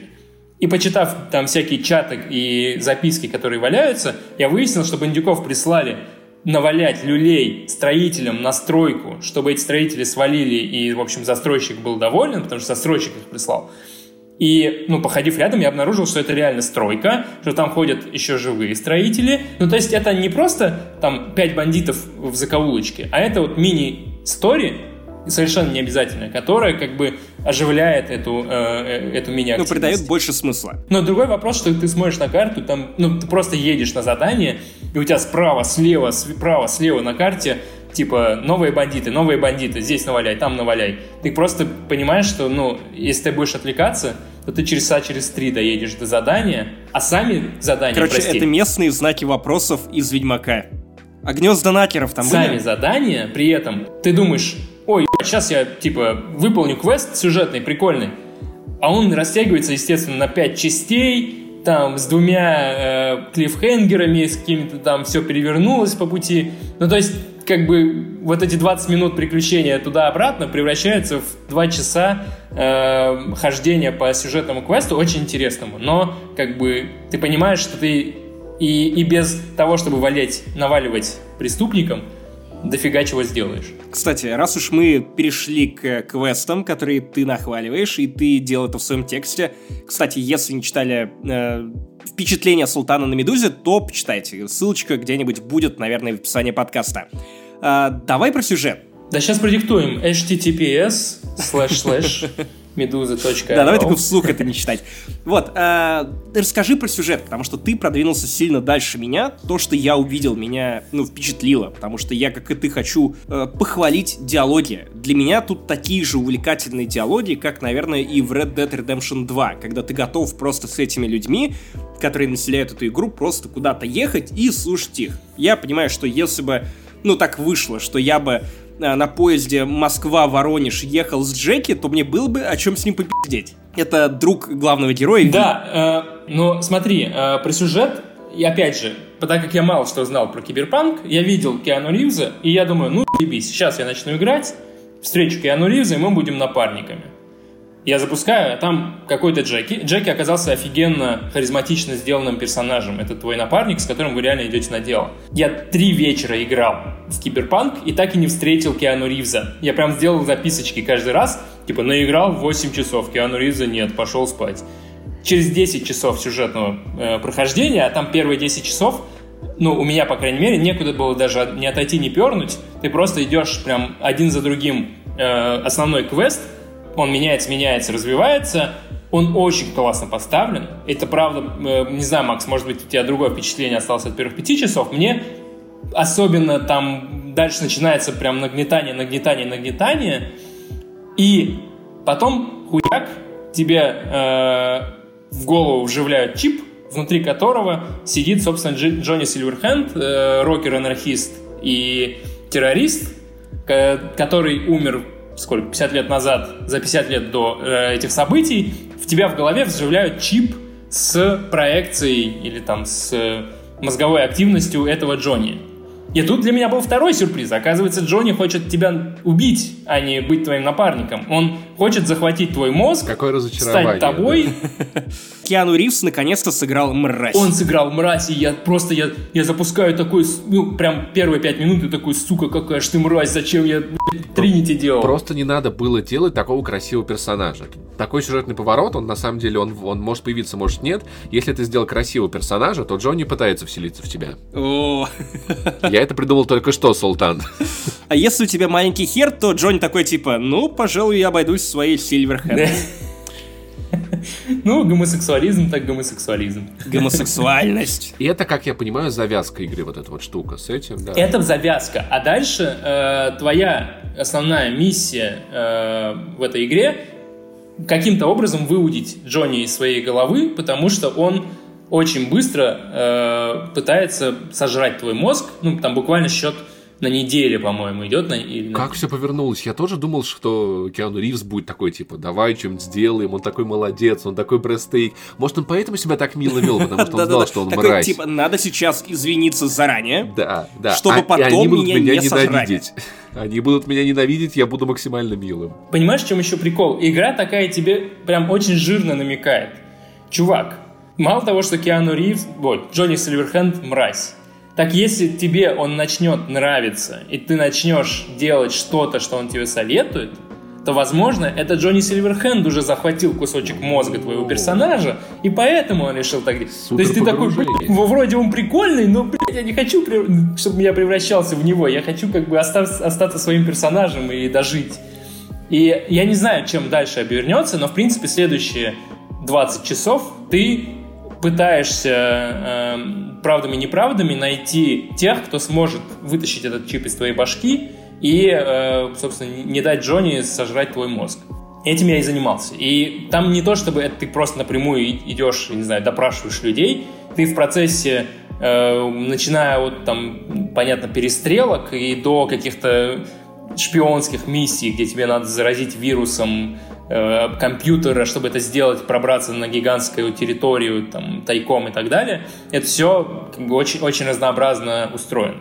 В общем, сюжет пока что классный. У тебя такие же впечатления, Макс, от, от тех сцен, которые ты видел? Ну, опять же, я, я не могу судить ни о чем вообще по первым пяти часам. Мне просто нравится слушать этих людей. Постановка охуенная. Постановка Охуенные диалоги. Отлично. То есть ты прям...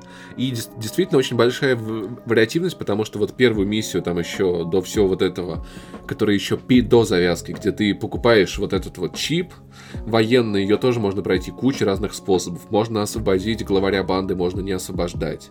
Можно устроить перестрелку, можно... И, слушай, Киберпанк — это, наконец-то, игра, которую, мне кажется, очень тяжело кому-то проспойлерить, потому что она будет именно такой, как ты в нее играешь. И от финала до развязки каких-то сюжетных цепочек, а, как э, помните эту историю с Кровавым Бароном, в третьем Ведьмаке, потому что у каждого это своя история. У кого-то она очень драматичная, у кого-то не очень драматичная, ну, чуть менее драматичная. Да, там, в общем-то, хорошего варианта нет, да. Увы, увы. С другой стороны, не увы, потому что иначе бы вспоминали мы какую-то цепочку квестов спустя 5 лет после выхода игры. Я просто очень надеюсь на то, что вот тут э, в какой-то момент игра немного попустит, она станет чуть менее э, сюжета ориентированной, в смысле э, основного сюжета, чтобы мне дали расслабиться и ну, как-то поисследовать город, прям именно так, в том темпе, который мне нравится, а не просто вот э, сюжет, сюжет, сюжет, сюжет, потому что меня перло в очень Ведьмаке выполнять побочки. И тут я смотрю на этот город, я понимаю, что мне охота в нем просто потеряться идти не по основному сюжету, по крайней мере сейчас. Пока что я не знаю, видимо, когда появится Джонни, у меня будет больше мотивации пилить вперед и просто брать любые какие-то обоссанные работы, потому что это город, в котором, ну, трудно не остаться обоссанным. Работать маляром, что ли? Не, нет, нет, нет, нет. Во-первых, извинись перед малярами. Ты уже не обелишь свою репутацию, это во-первых.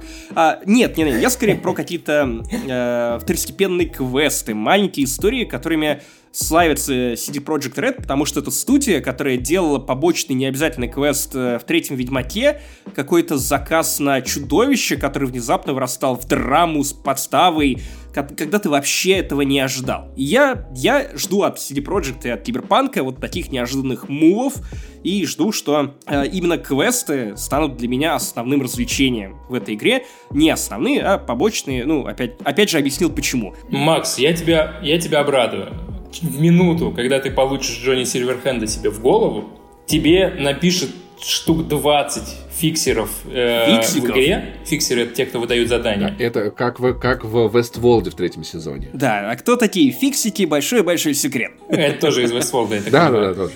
Вот, тебе напишут все эти сраные фиксеры. У тебя просто, ну, у меня, по крайней мере, взорвалась, во-первых, голова, во-вторых, э, журнал, в прямом или переносном смысле? Складывают. Нет, в прямом не, не взорвалась. Э, как ни странно. Но... Джонни не доработал. А там же тебе, тебе пишут смс и звонят. И когда звонят, ты еще должен ответить, там еще пару минут поговорить. И вот они прям начинают подряд накидывать тебе задания, задания, задания, задания. Я ради рецензии пооткладывал большинство побочек как раз, чтобы чуть-чуть продвинуться в сюжете и понять, какой там сюжет. Но побочек там просто несколько Все, экранов э, забитых э, на, на, на, в журнале. Это просто мечта фрилансера, когда тебе заказы, заказы, заказы, заказы, и ты сидишь и выбираешь. Ты там, да, причем они очень разнообразные, и пока мне не нашел, я не нашел квеста «Убей 10 крыс в подвале». Или он был так хитро замаскирован, что ты не понял, что на самом деле это квест про убийство Возможно. Крыс. Я видел, как в, ре- в, рецен- в рецензии на DTF ругали квест, который мне, например, наоборот, очень понравился. Там в таксопарке, которым управляет искусственный интеллект, разбежались машины. Там семь машин разъехались по городу и такие, мы не будем возвращаться в таксопарк, пошел он нахер. Забастовка водителей Это Яндекса. просто будущего, да. Да. А, Причем ну, все, все водители тоже, естественно, искусственный интеллект. И ты должен эти машины собрать. И я э, ради бабла, если честно, поехал собирать эти машины. И там каждая машина со своей персональностью, со своей личностью – и каждый свой подход. Одну надо просто сесть за руль и медленно, аккуратно довести, потому что я ехал чуть-чуть быстрее, чем ей надо, и она такая хуяк посреди дороги стоп, мне надо отдохнуть. И ты останов... просто стоишь на, на, на месте минуту, а потому что она такая, блядь, мне страшно ездить, О. знаешь, быстро. Второй надо просто настучать по капоту, третью надо э, отговорить от суицида, потому что Господи. она, значит, э, говорит, что ее никто не любит. Я просто люблю этих людей, которые выдумывают такую прекрасную херобору. То есть, блин, вот эти мини-сцены, ты реально каждый раз узнаешь какого-то персонажа, получаешь за это еще и баблишко и выполняешь квест. И вот таких мини-квестов, некоторые мини-квесты я выполнил просто случайно, потому что я что-то шел по городу, здесь навалял бандитам, там навалял бандитам, и, оказалось, что то место, где я навалял бандитам, оттуда достаточно угнать тачку, и будет еще одно задание выполнено. Ну, то есть все более-менее хорошо. Нет такого, что, знаешь, сторонние квесты — это какие-то крепости, в которые прям видны издалека. Ты просто можешь идти по городу, и случайно выполнить какой-то квест и, и быть довольным от этого, потому что ты баблишко насыпь. Ну, и иногда надо ездить за этим баблишком, за товаром к, к чувакам, которые тебе его выдали, разговаривать с ними, возможно, трахаться, все как надо. Да, давайте поговорим про другую больную точку, вернее, точка, которая стала больной, как я понял по обсуждениям в Твиттере, это озвучка. Русская озвучка, польская озвучка и английская озвучка. Сразу скажу, что я начинал играть э, в русской озвучке, потому что игра не дает тебе выбора. А в тот момент, когда ты понимаешь, что ура, скачалась, ты заходишь в настройки и понимаешь, что пакет звуковой с английской озвучкой нужно докачивать отдельно, а он еще 4 гига, и ты такой, блять, это еще нужно ждать э, сколько-то времени, я ждать больше не могу. Вот так я познакомился с русской озвучкой. На мой взгляд, она неплохая но она вообще лично для меня не совпадает с американским городом, в котором э, оказались гопники, э, в котором оказалась Ивлеева, ЛДЖ, Гудков. Гудков прекрасен в роли говорящего пистолета, но он один из э, людей, которые мне понравились. При этом э, местный Андрей Малахов это, ну, местный Андрей Малахов, а не ЛДЖ. При этом это та игра, где удобно читать субтитры, потому что есть игры типа Last of Us, где в основном все говорят в кат-сценах, а здесь, когда у тебя информация сыпется со всех сторон, мне кажется, это может быть просто тяжело. Слушай, я, я не знаю, э, я не знаю, потому что я больше на слух ориентируюсь, но меня позабавило, что вот игра, которая должна была стать будущим видеоигр, до сих пор использует вот эти вот э, паттерны из первого Ведьмака 2007 года, когда у тебя надписи появляются над NPC, вот их идеология, то есть вот люди болтают в толпе, они появляются над ними, и это, конечно, выглядит просто дико. Но, с другой стороны, это, мне кажется, максимально удобно. Ну, ну да, ну, да, да, но Прикинь, все ты стоишь равно на улице, смешно. вокруг тебя говорит несколько человек, тебе еще кто-то звонит, тебе что-то говорят. Я думаю, что уследить за этим может быть тяжело, с другой стороны. Все, все так. Я как раз играл с э, английской озвучкой и с субтитрами на русском, и э, субтитры вообще прекрасно сделаны. Прям классные шутки. Ты часто замечаешь что это не просто как бы, перевод в лоб, а какие-то перефразированные вещи там, где это ну, ну, невозможно перевести. Ну, какая-то адаптация, да. Потому что, например, когда ты пытаешься пройти обучение на английском, тебе просто говорят well done, а в русском тебе говорят, ну, сойдет, неплохо. Типа сразу видно, к кем привыкли понукать. Приходишь такой, а вам стейк как прожаривать? Мне сойдет. Кстати, Сойдет. Прожарьте удивительно, сойдет. но вот за то время, которое я наиграл, мне показалось, что мата больше в русской версии, чем в английской. Мне кажется, просто ру- русскоязычным актерам наконец-то разрешили материться, и они такие, блин. Со времен Far Cry 3 этого не было. Помните, помните? Ежик, ежик, блять, хуй ежик, вот этот знаменитый. С тех пор и не разрешали. Ну, Ведьмак 3 еще был. Но я вот э, в русской озвучке поиграл совсем немного, и именно количество мата я не отследил, потому что там у меня на PC другая проблема. Вот у тебя, Макс, нужно докачивать языковой пакет, а у меня из-за того, что почему-то каждый раз, когда я запускаю игру, она решает, что озвучка и субтитры и все должно быть на русском языке. И надо каждый раз до того, как запустишь до того, как загрузишься, потому что когда ты уже в игре, ты не можешь менять язык, э, поменять в настройках язык. И пару раз я забывал и пробовал русскую озвучку. Султан, просто прекрати запускать эту игру, когда на тебе надета футболка «Я русский». Хватит. Прекрати. Мы так не делаем в «Медузе». Вот. а, У, у- у тебя по этой логике должен, должен дагестанский запускаться. Да, там вообще, братишка, есть же, это вот, поговорить там, что. Ну, и мне русская озвучка не понравилась именно просто интонациями и несовпадением голоса. Липсинка. И, ну, понятно, что да, когда ты уже... При... Нет, не, не, не липсинг. Меня э, голоса и персонажа, который говорит этим голосом. Но самое простое, там э, у меня в какой-то момент довольно долго напарником был азиат. Ну, он японец, будем честны и откровенны. И в английской озвучке его озвучивают, ну, типа, американец японского происхождения. Это прям слышно. А в русской это просто какой-то мужик. Ну, как и Джеки, который мексиканец, который постоянно вворачивает словечки вроде «пендеха», «эрмано», «мама сита». Да, понятно, что когда ты как бы переозвучиваешь по-русски, что ты сделаешь? Ты якута, что ли, наймешь вместо э, для озвучки? Бурята. Или бурята. Непонятно, что делать. Но это бьет э, по ушам, особенно когда у тебя есть с чем сравнивать. Если бы, возможно, я начинал с самого начала, я бы не, не придирался к этому так сильно. Но интонации мне вообще не понравились. Потому что э, я играл за Ви девушку, и я особенно для себя отметил, как круто в игре э, вшит женский пол. То есть игра выглядит так, как будто она написана для женского персонажа. Все обращаются к тебе как к девушке, э, через э, она, через ты и так далее. То есть ты видишь, что это не просто как бы бесполое существо, которому похер ты мужчина или женщина или что-то между поставил. Вот это, слышь ты. Они к тебе, да, обращаются на слышь ты. Они прям говорят э, о тебе как о существе женского пола. Не знаю, как будет, если бы у меня был член. У моего персонажа был член. Не отпускаешь ты эту тему? Но сам голос Ви вот в, в русской озвучке мне тоже очень не понравился, именно в девушки. Он прям, ну, совсем не те интонации, которые я улавливал и кайфовал в английской озвучке.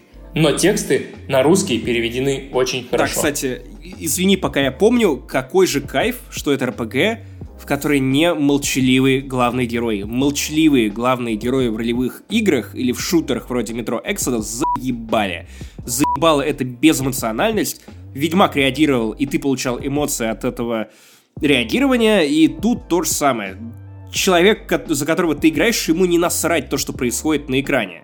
Не насрать. И слава богу, что CD Projekt Red э, не стали включать Half-Life, не стали включать Bioshock, а они сделали все как надо, Это красавчики, правда. молодцы. Э, я, как дитя, возвращенное готикой, уважаю, когда озвучены диалоги в принципе, в отличие от The Elder Scrolls. Э, где такого не было, и мне просто бомбило каждый раз. Почему в Моровинде нет ни одного слова? Если что, ты про главного героя говоришь, а не про NPC. Да, главный герой. Причем я играл, в, я играл в Готику на немецком, но мне было так приятно, что он базарит, как бы свои нихтен, штюхтен, нихтен. Я почитал быстренько титры, ну, в общем, я отвлекся. Э, это правда. Э, то, что озвучен персонаж, это круто. Что у тебя в диалогах есть иногда пункты не просто ответить, а ответить и дотронуться до бедра, ответить и взять за руку. Что-нибудь такое. Ну, то есть ты прям можешь практически виртом заняться с некоторыми из персонажей э, эмоциональным, эмоциональным. Вот, это, это правда очень кру- круто. Это погружает. А давай теперь, наверное, к последнему пункту нашего обсуждения и, наверное, самому забавному. Это то, как игра работает на консолях и на ПК. И прежде чем мы перейдем к тому, что Султ будет рассказывать про RTX, про невероятный рейтрейсинг, который, возможно, не такой уж и невероятный, потому что игра-то рассчитана на то, что она будет проходиться без рейтрейсинга большим количеством игроков, но про это расскажет Султ. Я расскажу вам про то, как эта игра работает на Xbox Series X. Хуево.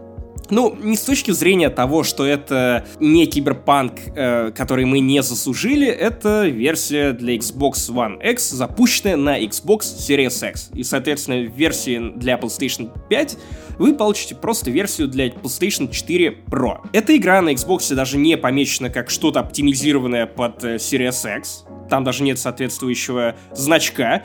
Э, апдейты для консоли появятся когда-то в 2021 году, поэтому если вы, как и куча людей, думали, что сейчас вы возьмете PlayStation 5 или новый Xbox и будете как цари играть с новым графоном, хер там. На Xbox Series X игра грулится ебаную прорву времени, и насрать ей, что у тебя SSD стоит, что да, под капотом у твоей малышки мощь нового поколения, поебать. Будешь смотреть на мыльный графон, без рейтрейсинга. Uh, графон тебе подвезут в следующем году, дай бог, потому что коронавирус непонятно когда закончится, и багов тут тоже нужно исправлять, ну, наверное, год как минимум. Наверняка они еще инвентарь захотят переделать, как в третьем Ведьмаке. Вот, и в итоге, О, конечно, бы. это прям как-то выглядит неловко. Киберпанк 2077 не выглядит на консолях как игра будущего. Это местами классный графон, потому что в этой игре охуенный art direction и дизайн. А, а местами ты просто смотришь на это и думаешь, что, ну, текстурки-то 2005 год, да, а, как завещал Ванамас. Ну, в общем, пока что получить какого-то большого удовольствия не вышло, но при этом должен отметить, что по первым часам игра хотя бы работает, и мы знаем, что для CD Projekt Red это уже некое достижение в каком-то смысле, что окей, эта игра мало того, что существует, ее как-то слепили, что вот действительно можно пройти и выполнить квест. Теперь, Султ, расскажи про то, как ты играл со всеми наворотами на 3070, а, как рассматривал рейтрейсинг и насколько красиво вообще это выглядит. Да, во-первых, я скажу, что э, до включения рейтрейсинга я где-то половину игры прошел на 1070, то есть на видеокарте без рейтрейсинга, которая при этом тянет ну, в районе высоких настроек. Не ультра, но высокие, в принципе, э, комфортно было играть. Уже после того, как я установил э, RTX 3070 и стал смотреть на игру с рейтрейсингом, я начал подозревать, что рейтрейсинг вообще не очень обязателен, что он даже не очень заметен во многих местах.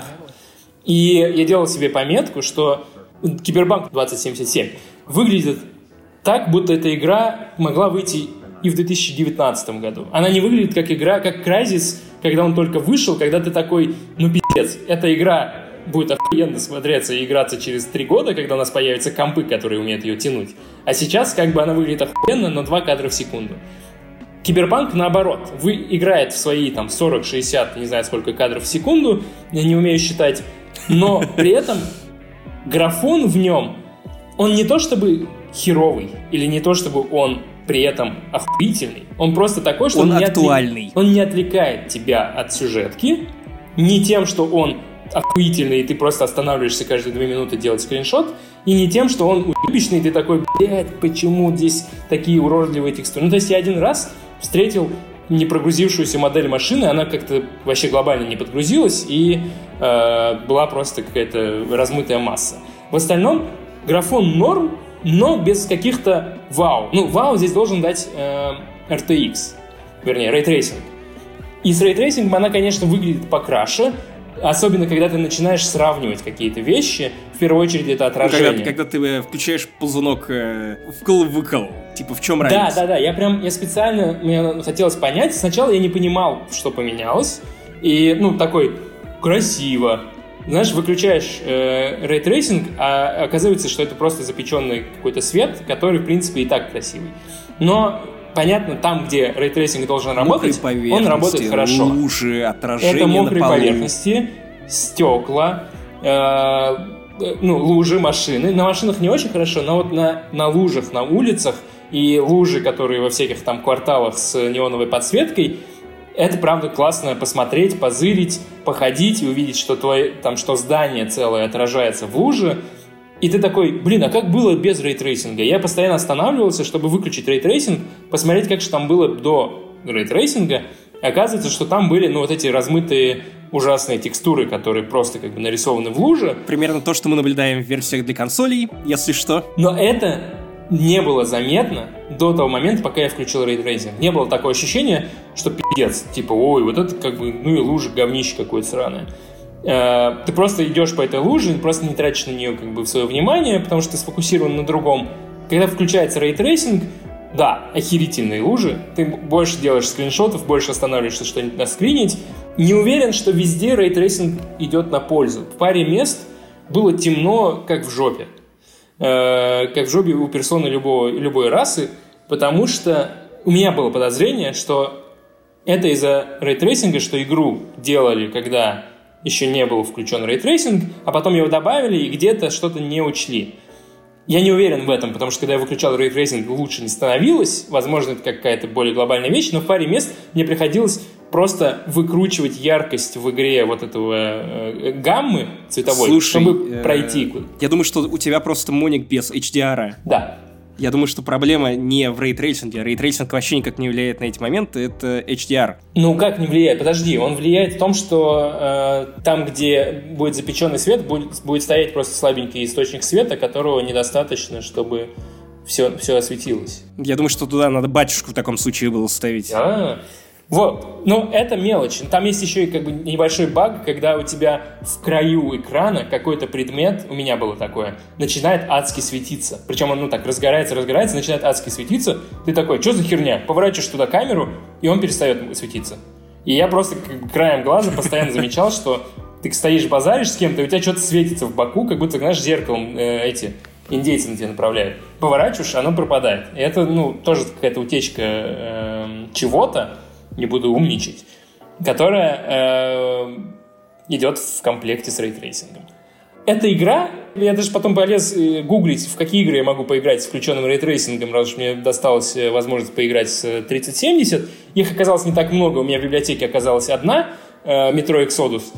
И, в принципе, как место, где позырить на возможности рейтрейсинга, Cyberpunk 2077 отлично годится.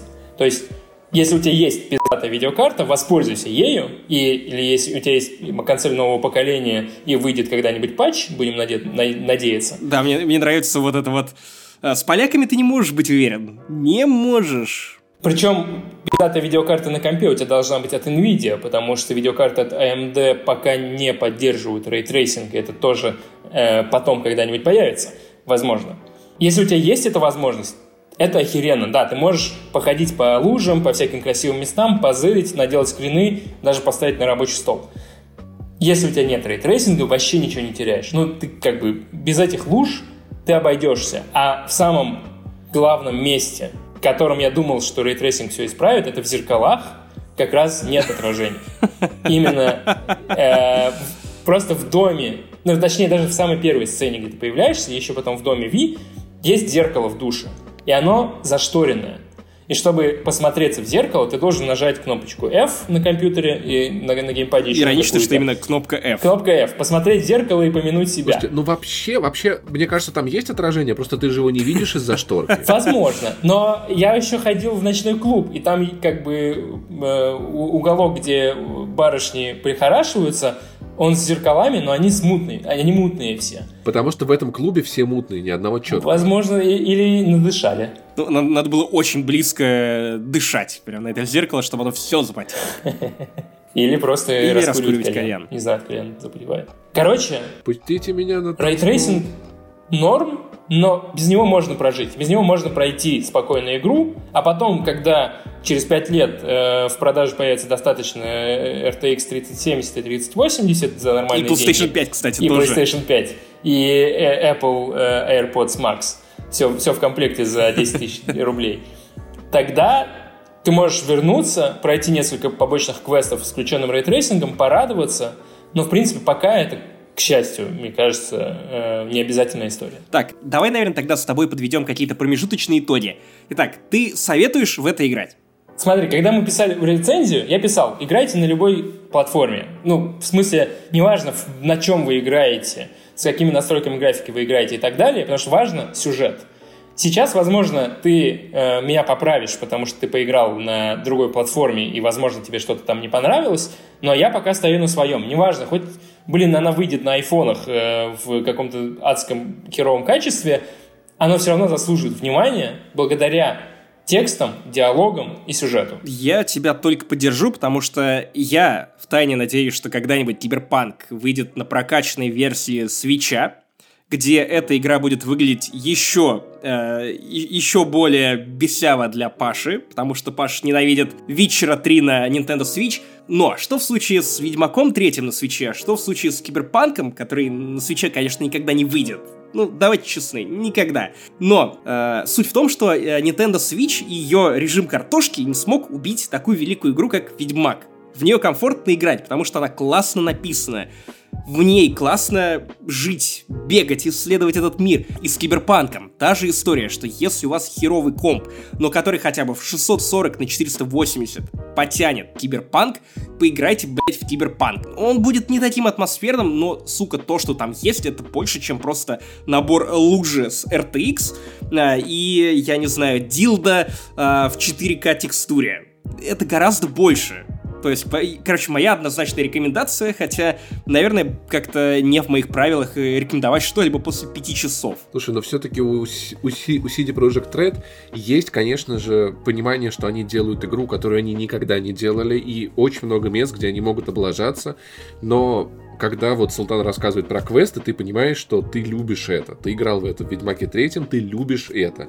Если у, у Киберпанка будут проблемы с производительностью, может быть, мир не такой скучный, не такой веселый. Может быть, там проблемы в стрельбе, в прокачке, в балансе, не знаю. Но вот тебе хочется пройти миссию, где ты будешь уговаривать такси не совершать суицид. И это как бы того стоит. Мир, кстати, прости, ничего, потому что я в пустошах, а это мир за Найт-Сити, за городом, э, мне надо было, собственно, одно из такси уговаривать где-то на какой-то сраной мусорке. Я приехал на эту мусорку на мотоцикле, уговорил такси, и мне надо было оттуда выбираться. И я решил что-то срезать дорогу, и, блядь, полчаса ехал по просто супер засранному мусору, э, мусором месту, где-то по пути потерял мотоцикл, в итоге наткнулся на каких-то бандюков, которые там совершили какую-то кражу, навалял им, собрал то, что они украли. В общем, даже на сраной мусорке там можно найти веселое приключение. Меня это радует. Что нам еще на самом деле надо? Короче, с вами был э, мусорный Султан Сулейманов, мусорный Максим Иванов Ах и мусорный И Паш Пиваров, которые рассказывали вам о э, куске алмаза, который мы откатали, а, откатали, Откопали. откопали в этом мусоре. И про пенисы. Не забывайте про пенисы. О, да. Члены. Ну, вы знаете, как называется боевой дилдо, которым ты можешь навалять любому? А, В, Станис... в... в Станислав Шишкин. Что? Да, я, я- я уже в курсе, потому что я редактировал рецензию Султана. Я просто, я, я, я ходил с катаной, типа, я крутой ниндзя, и у нее там был урон 100.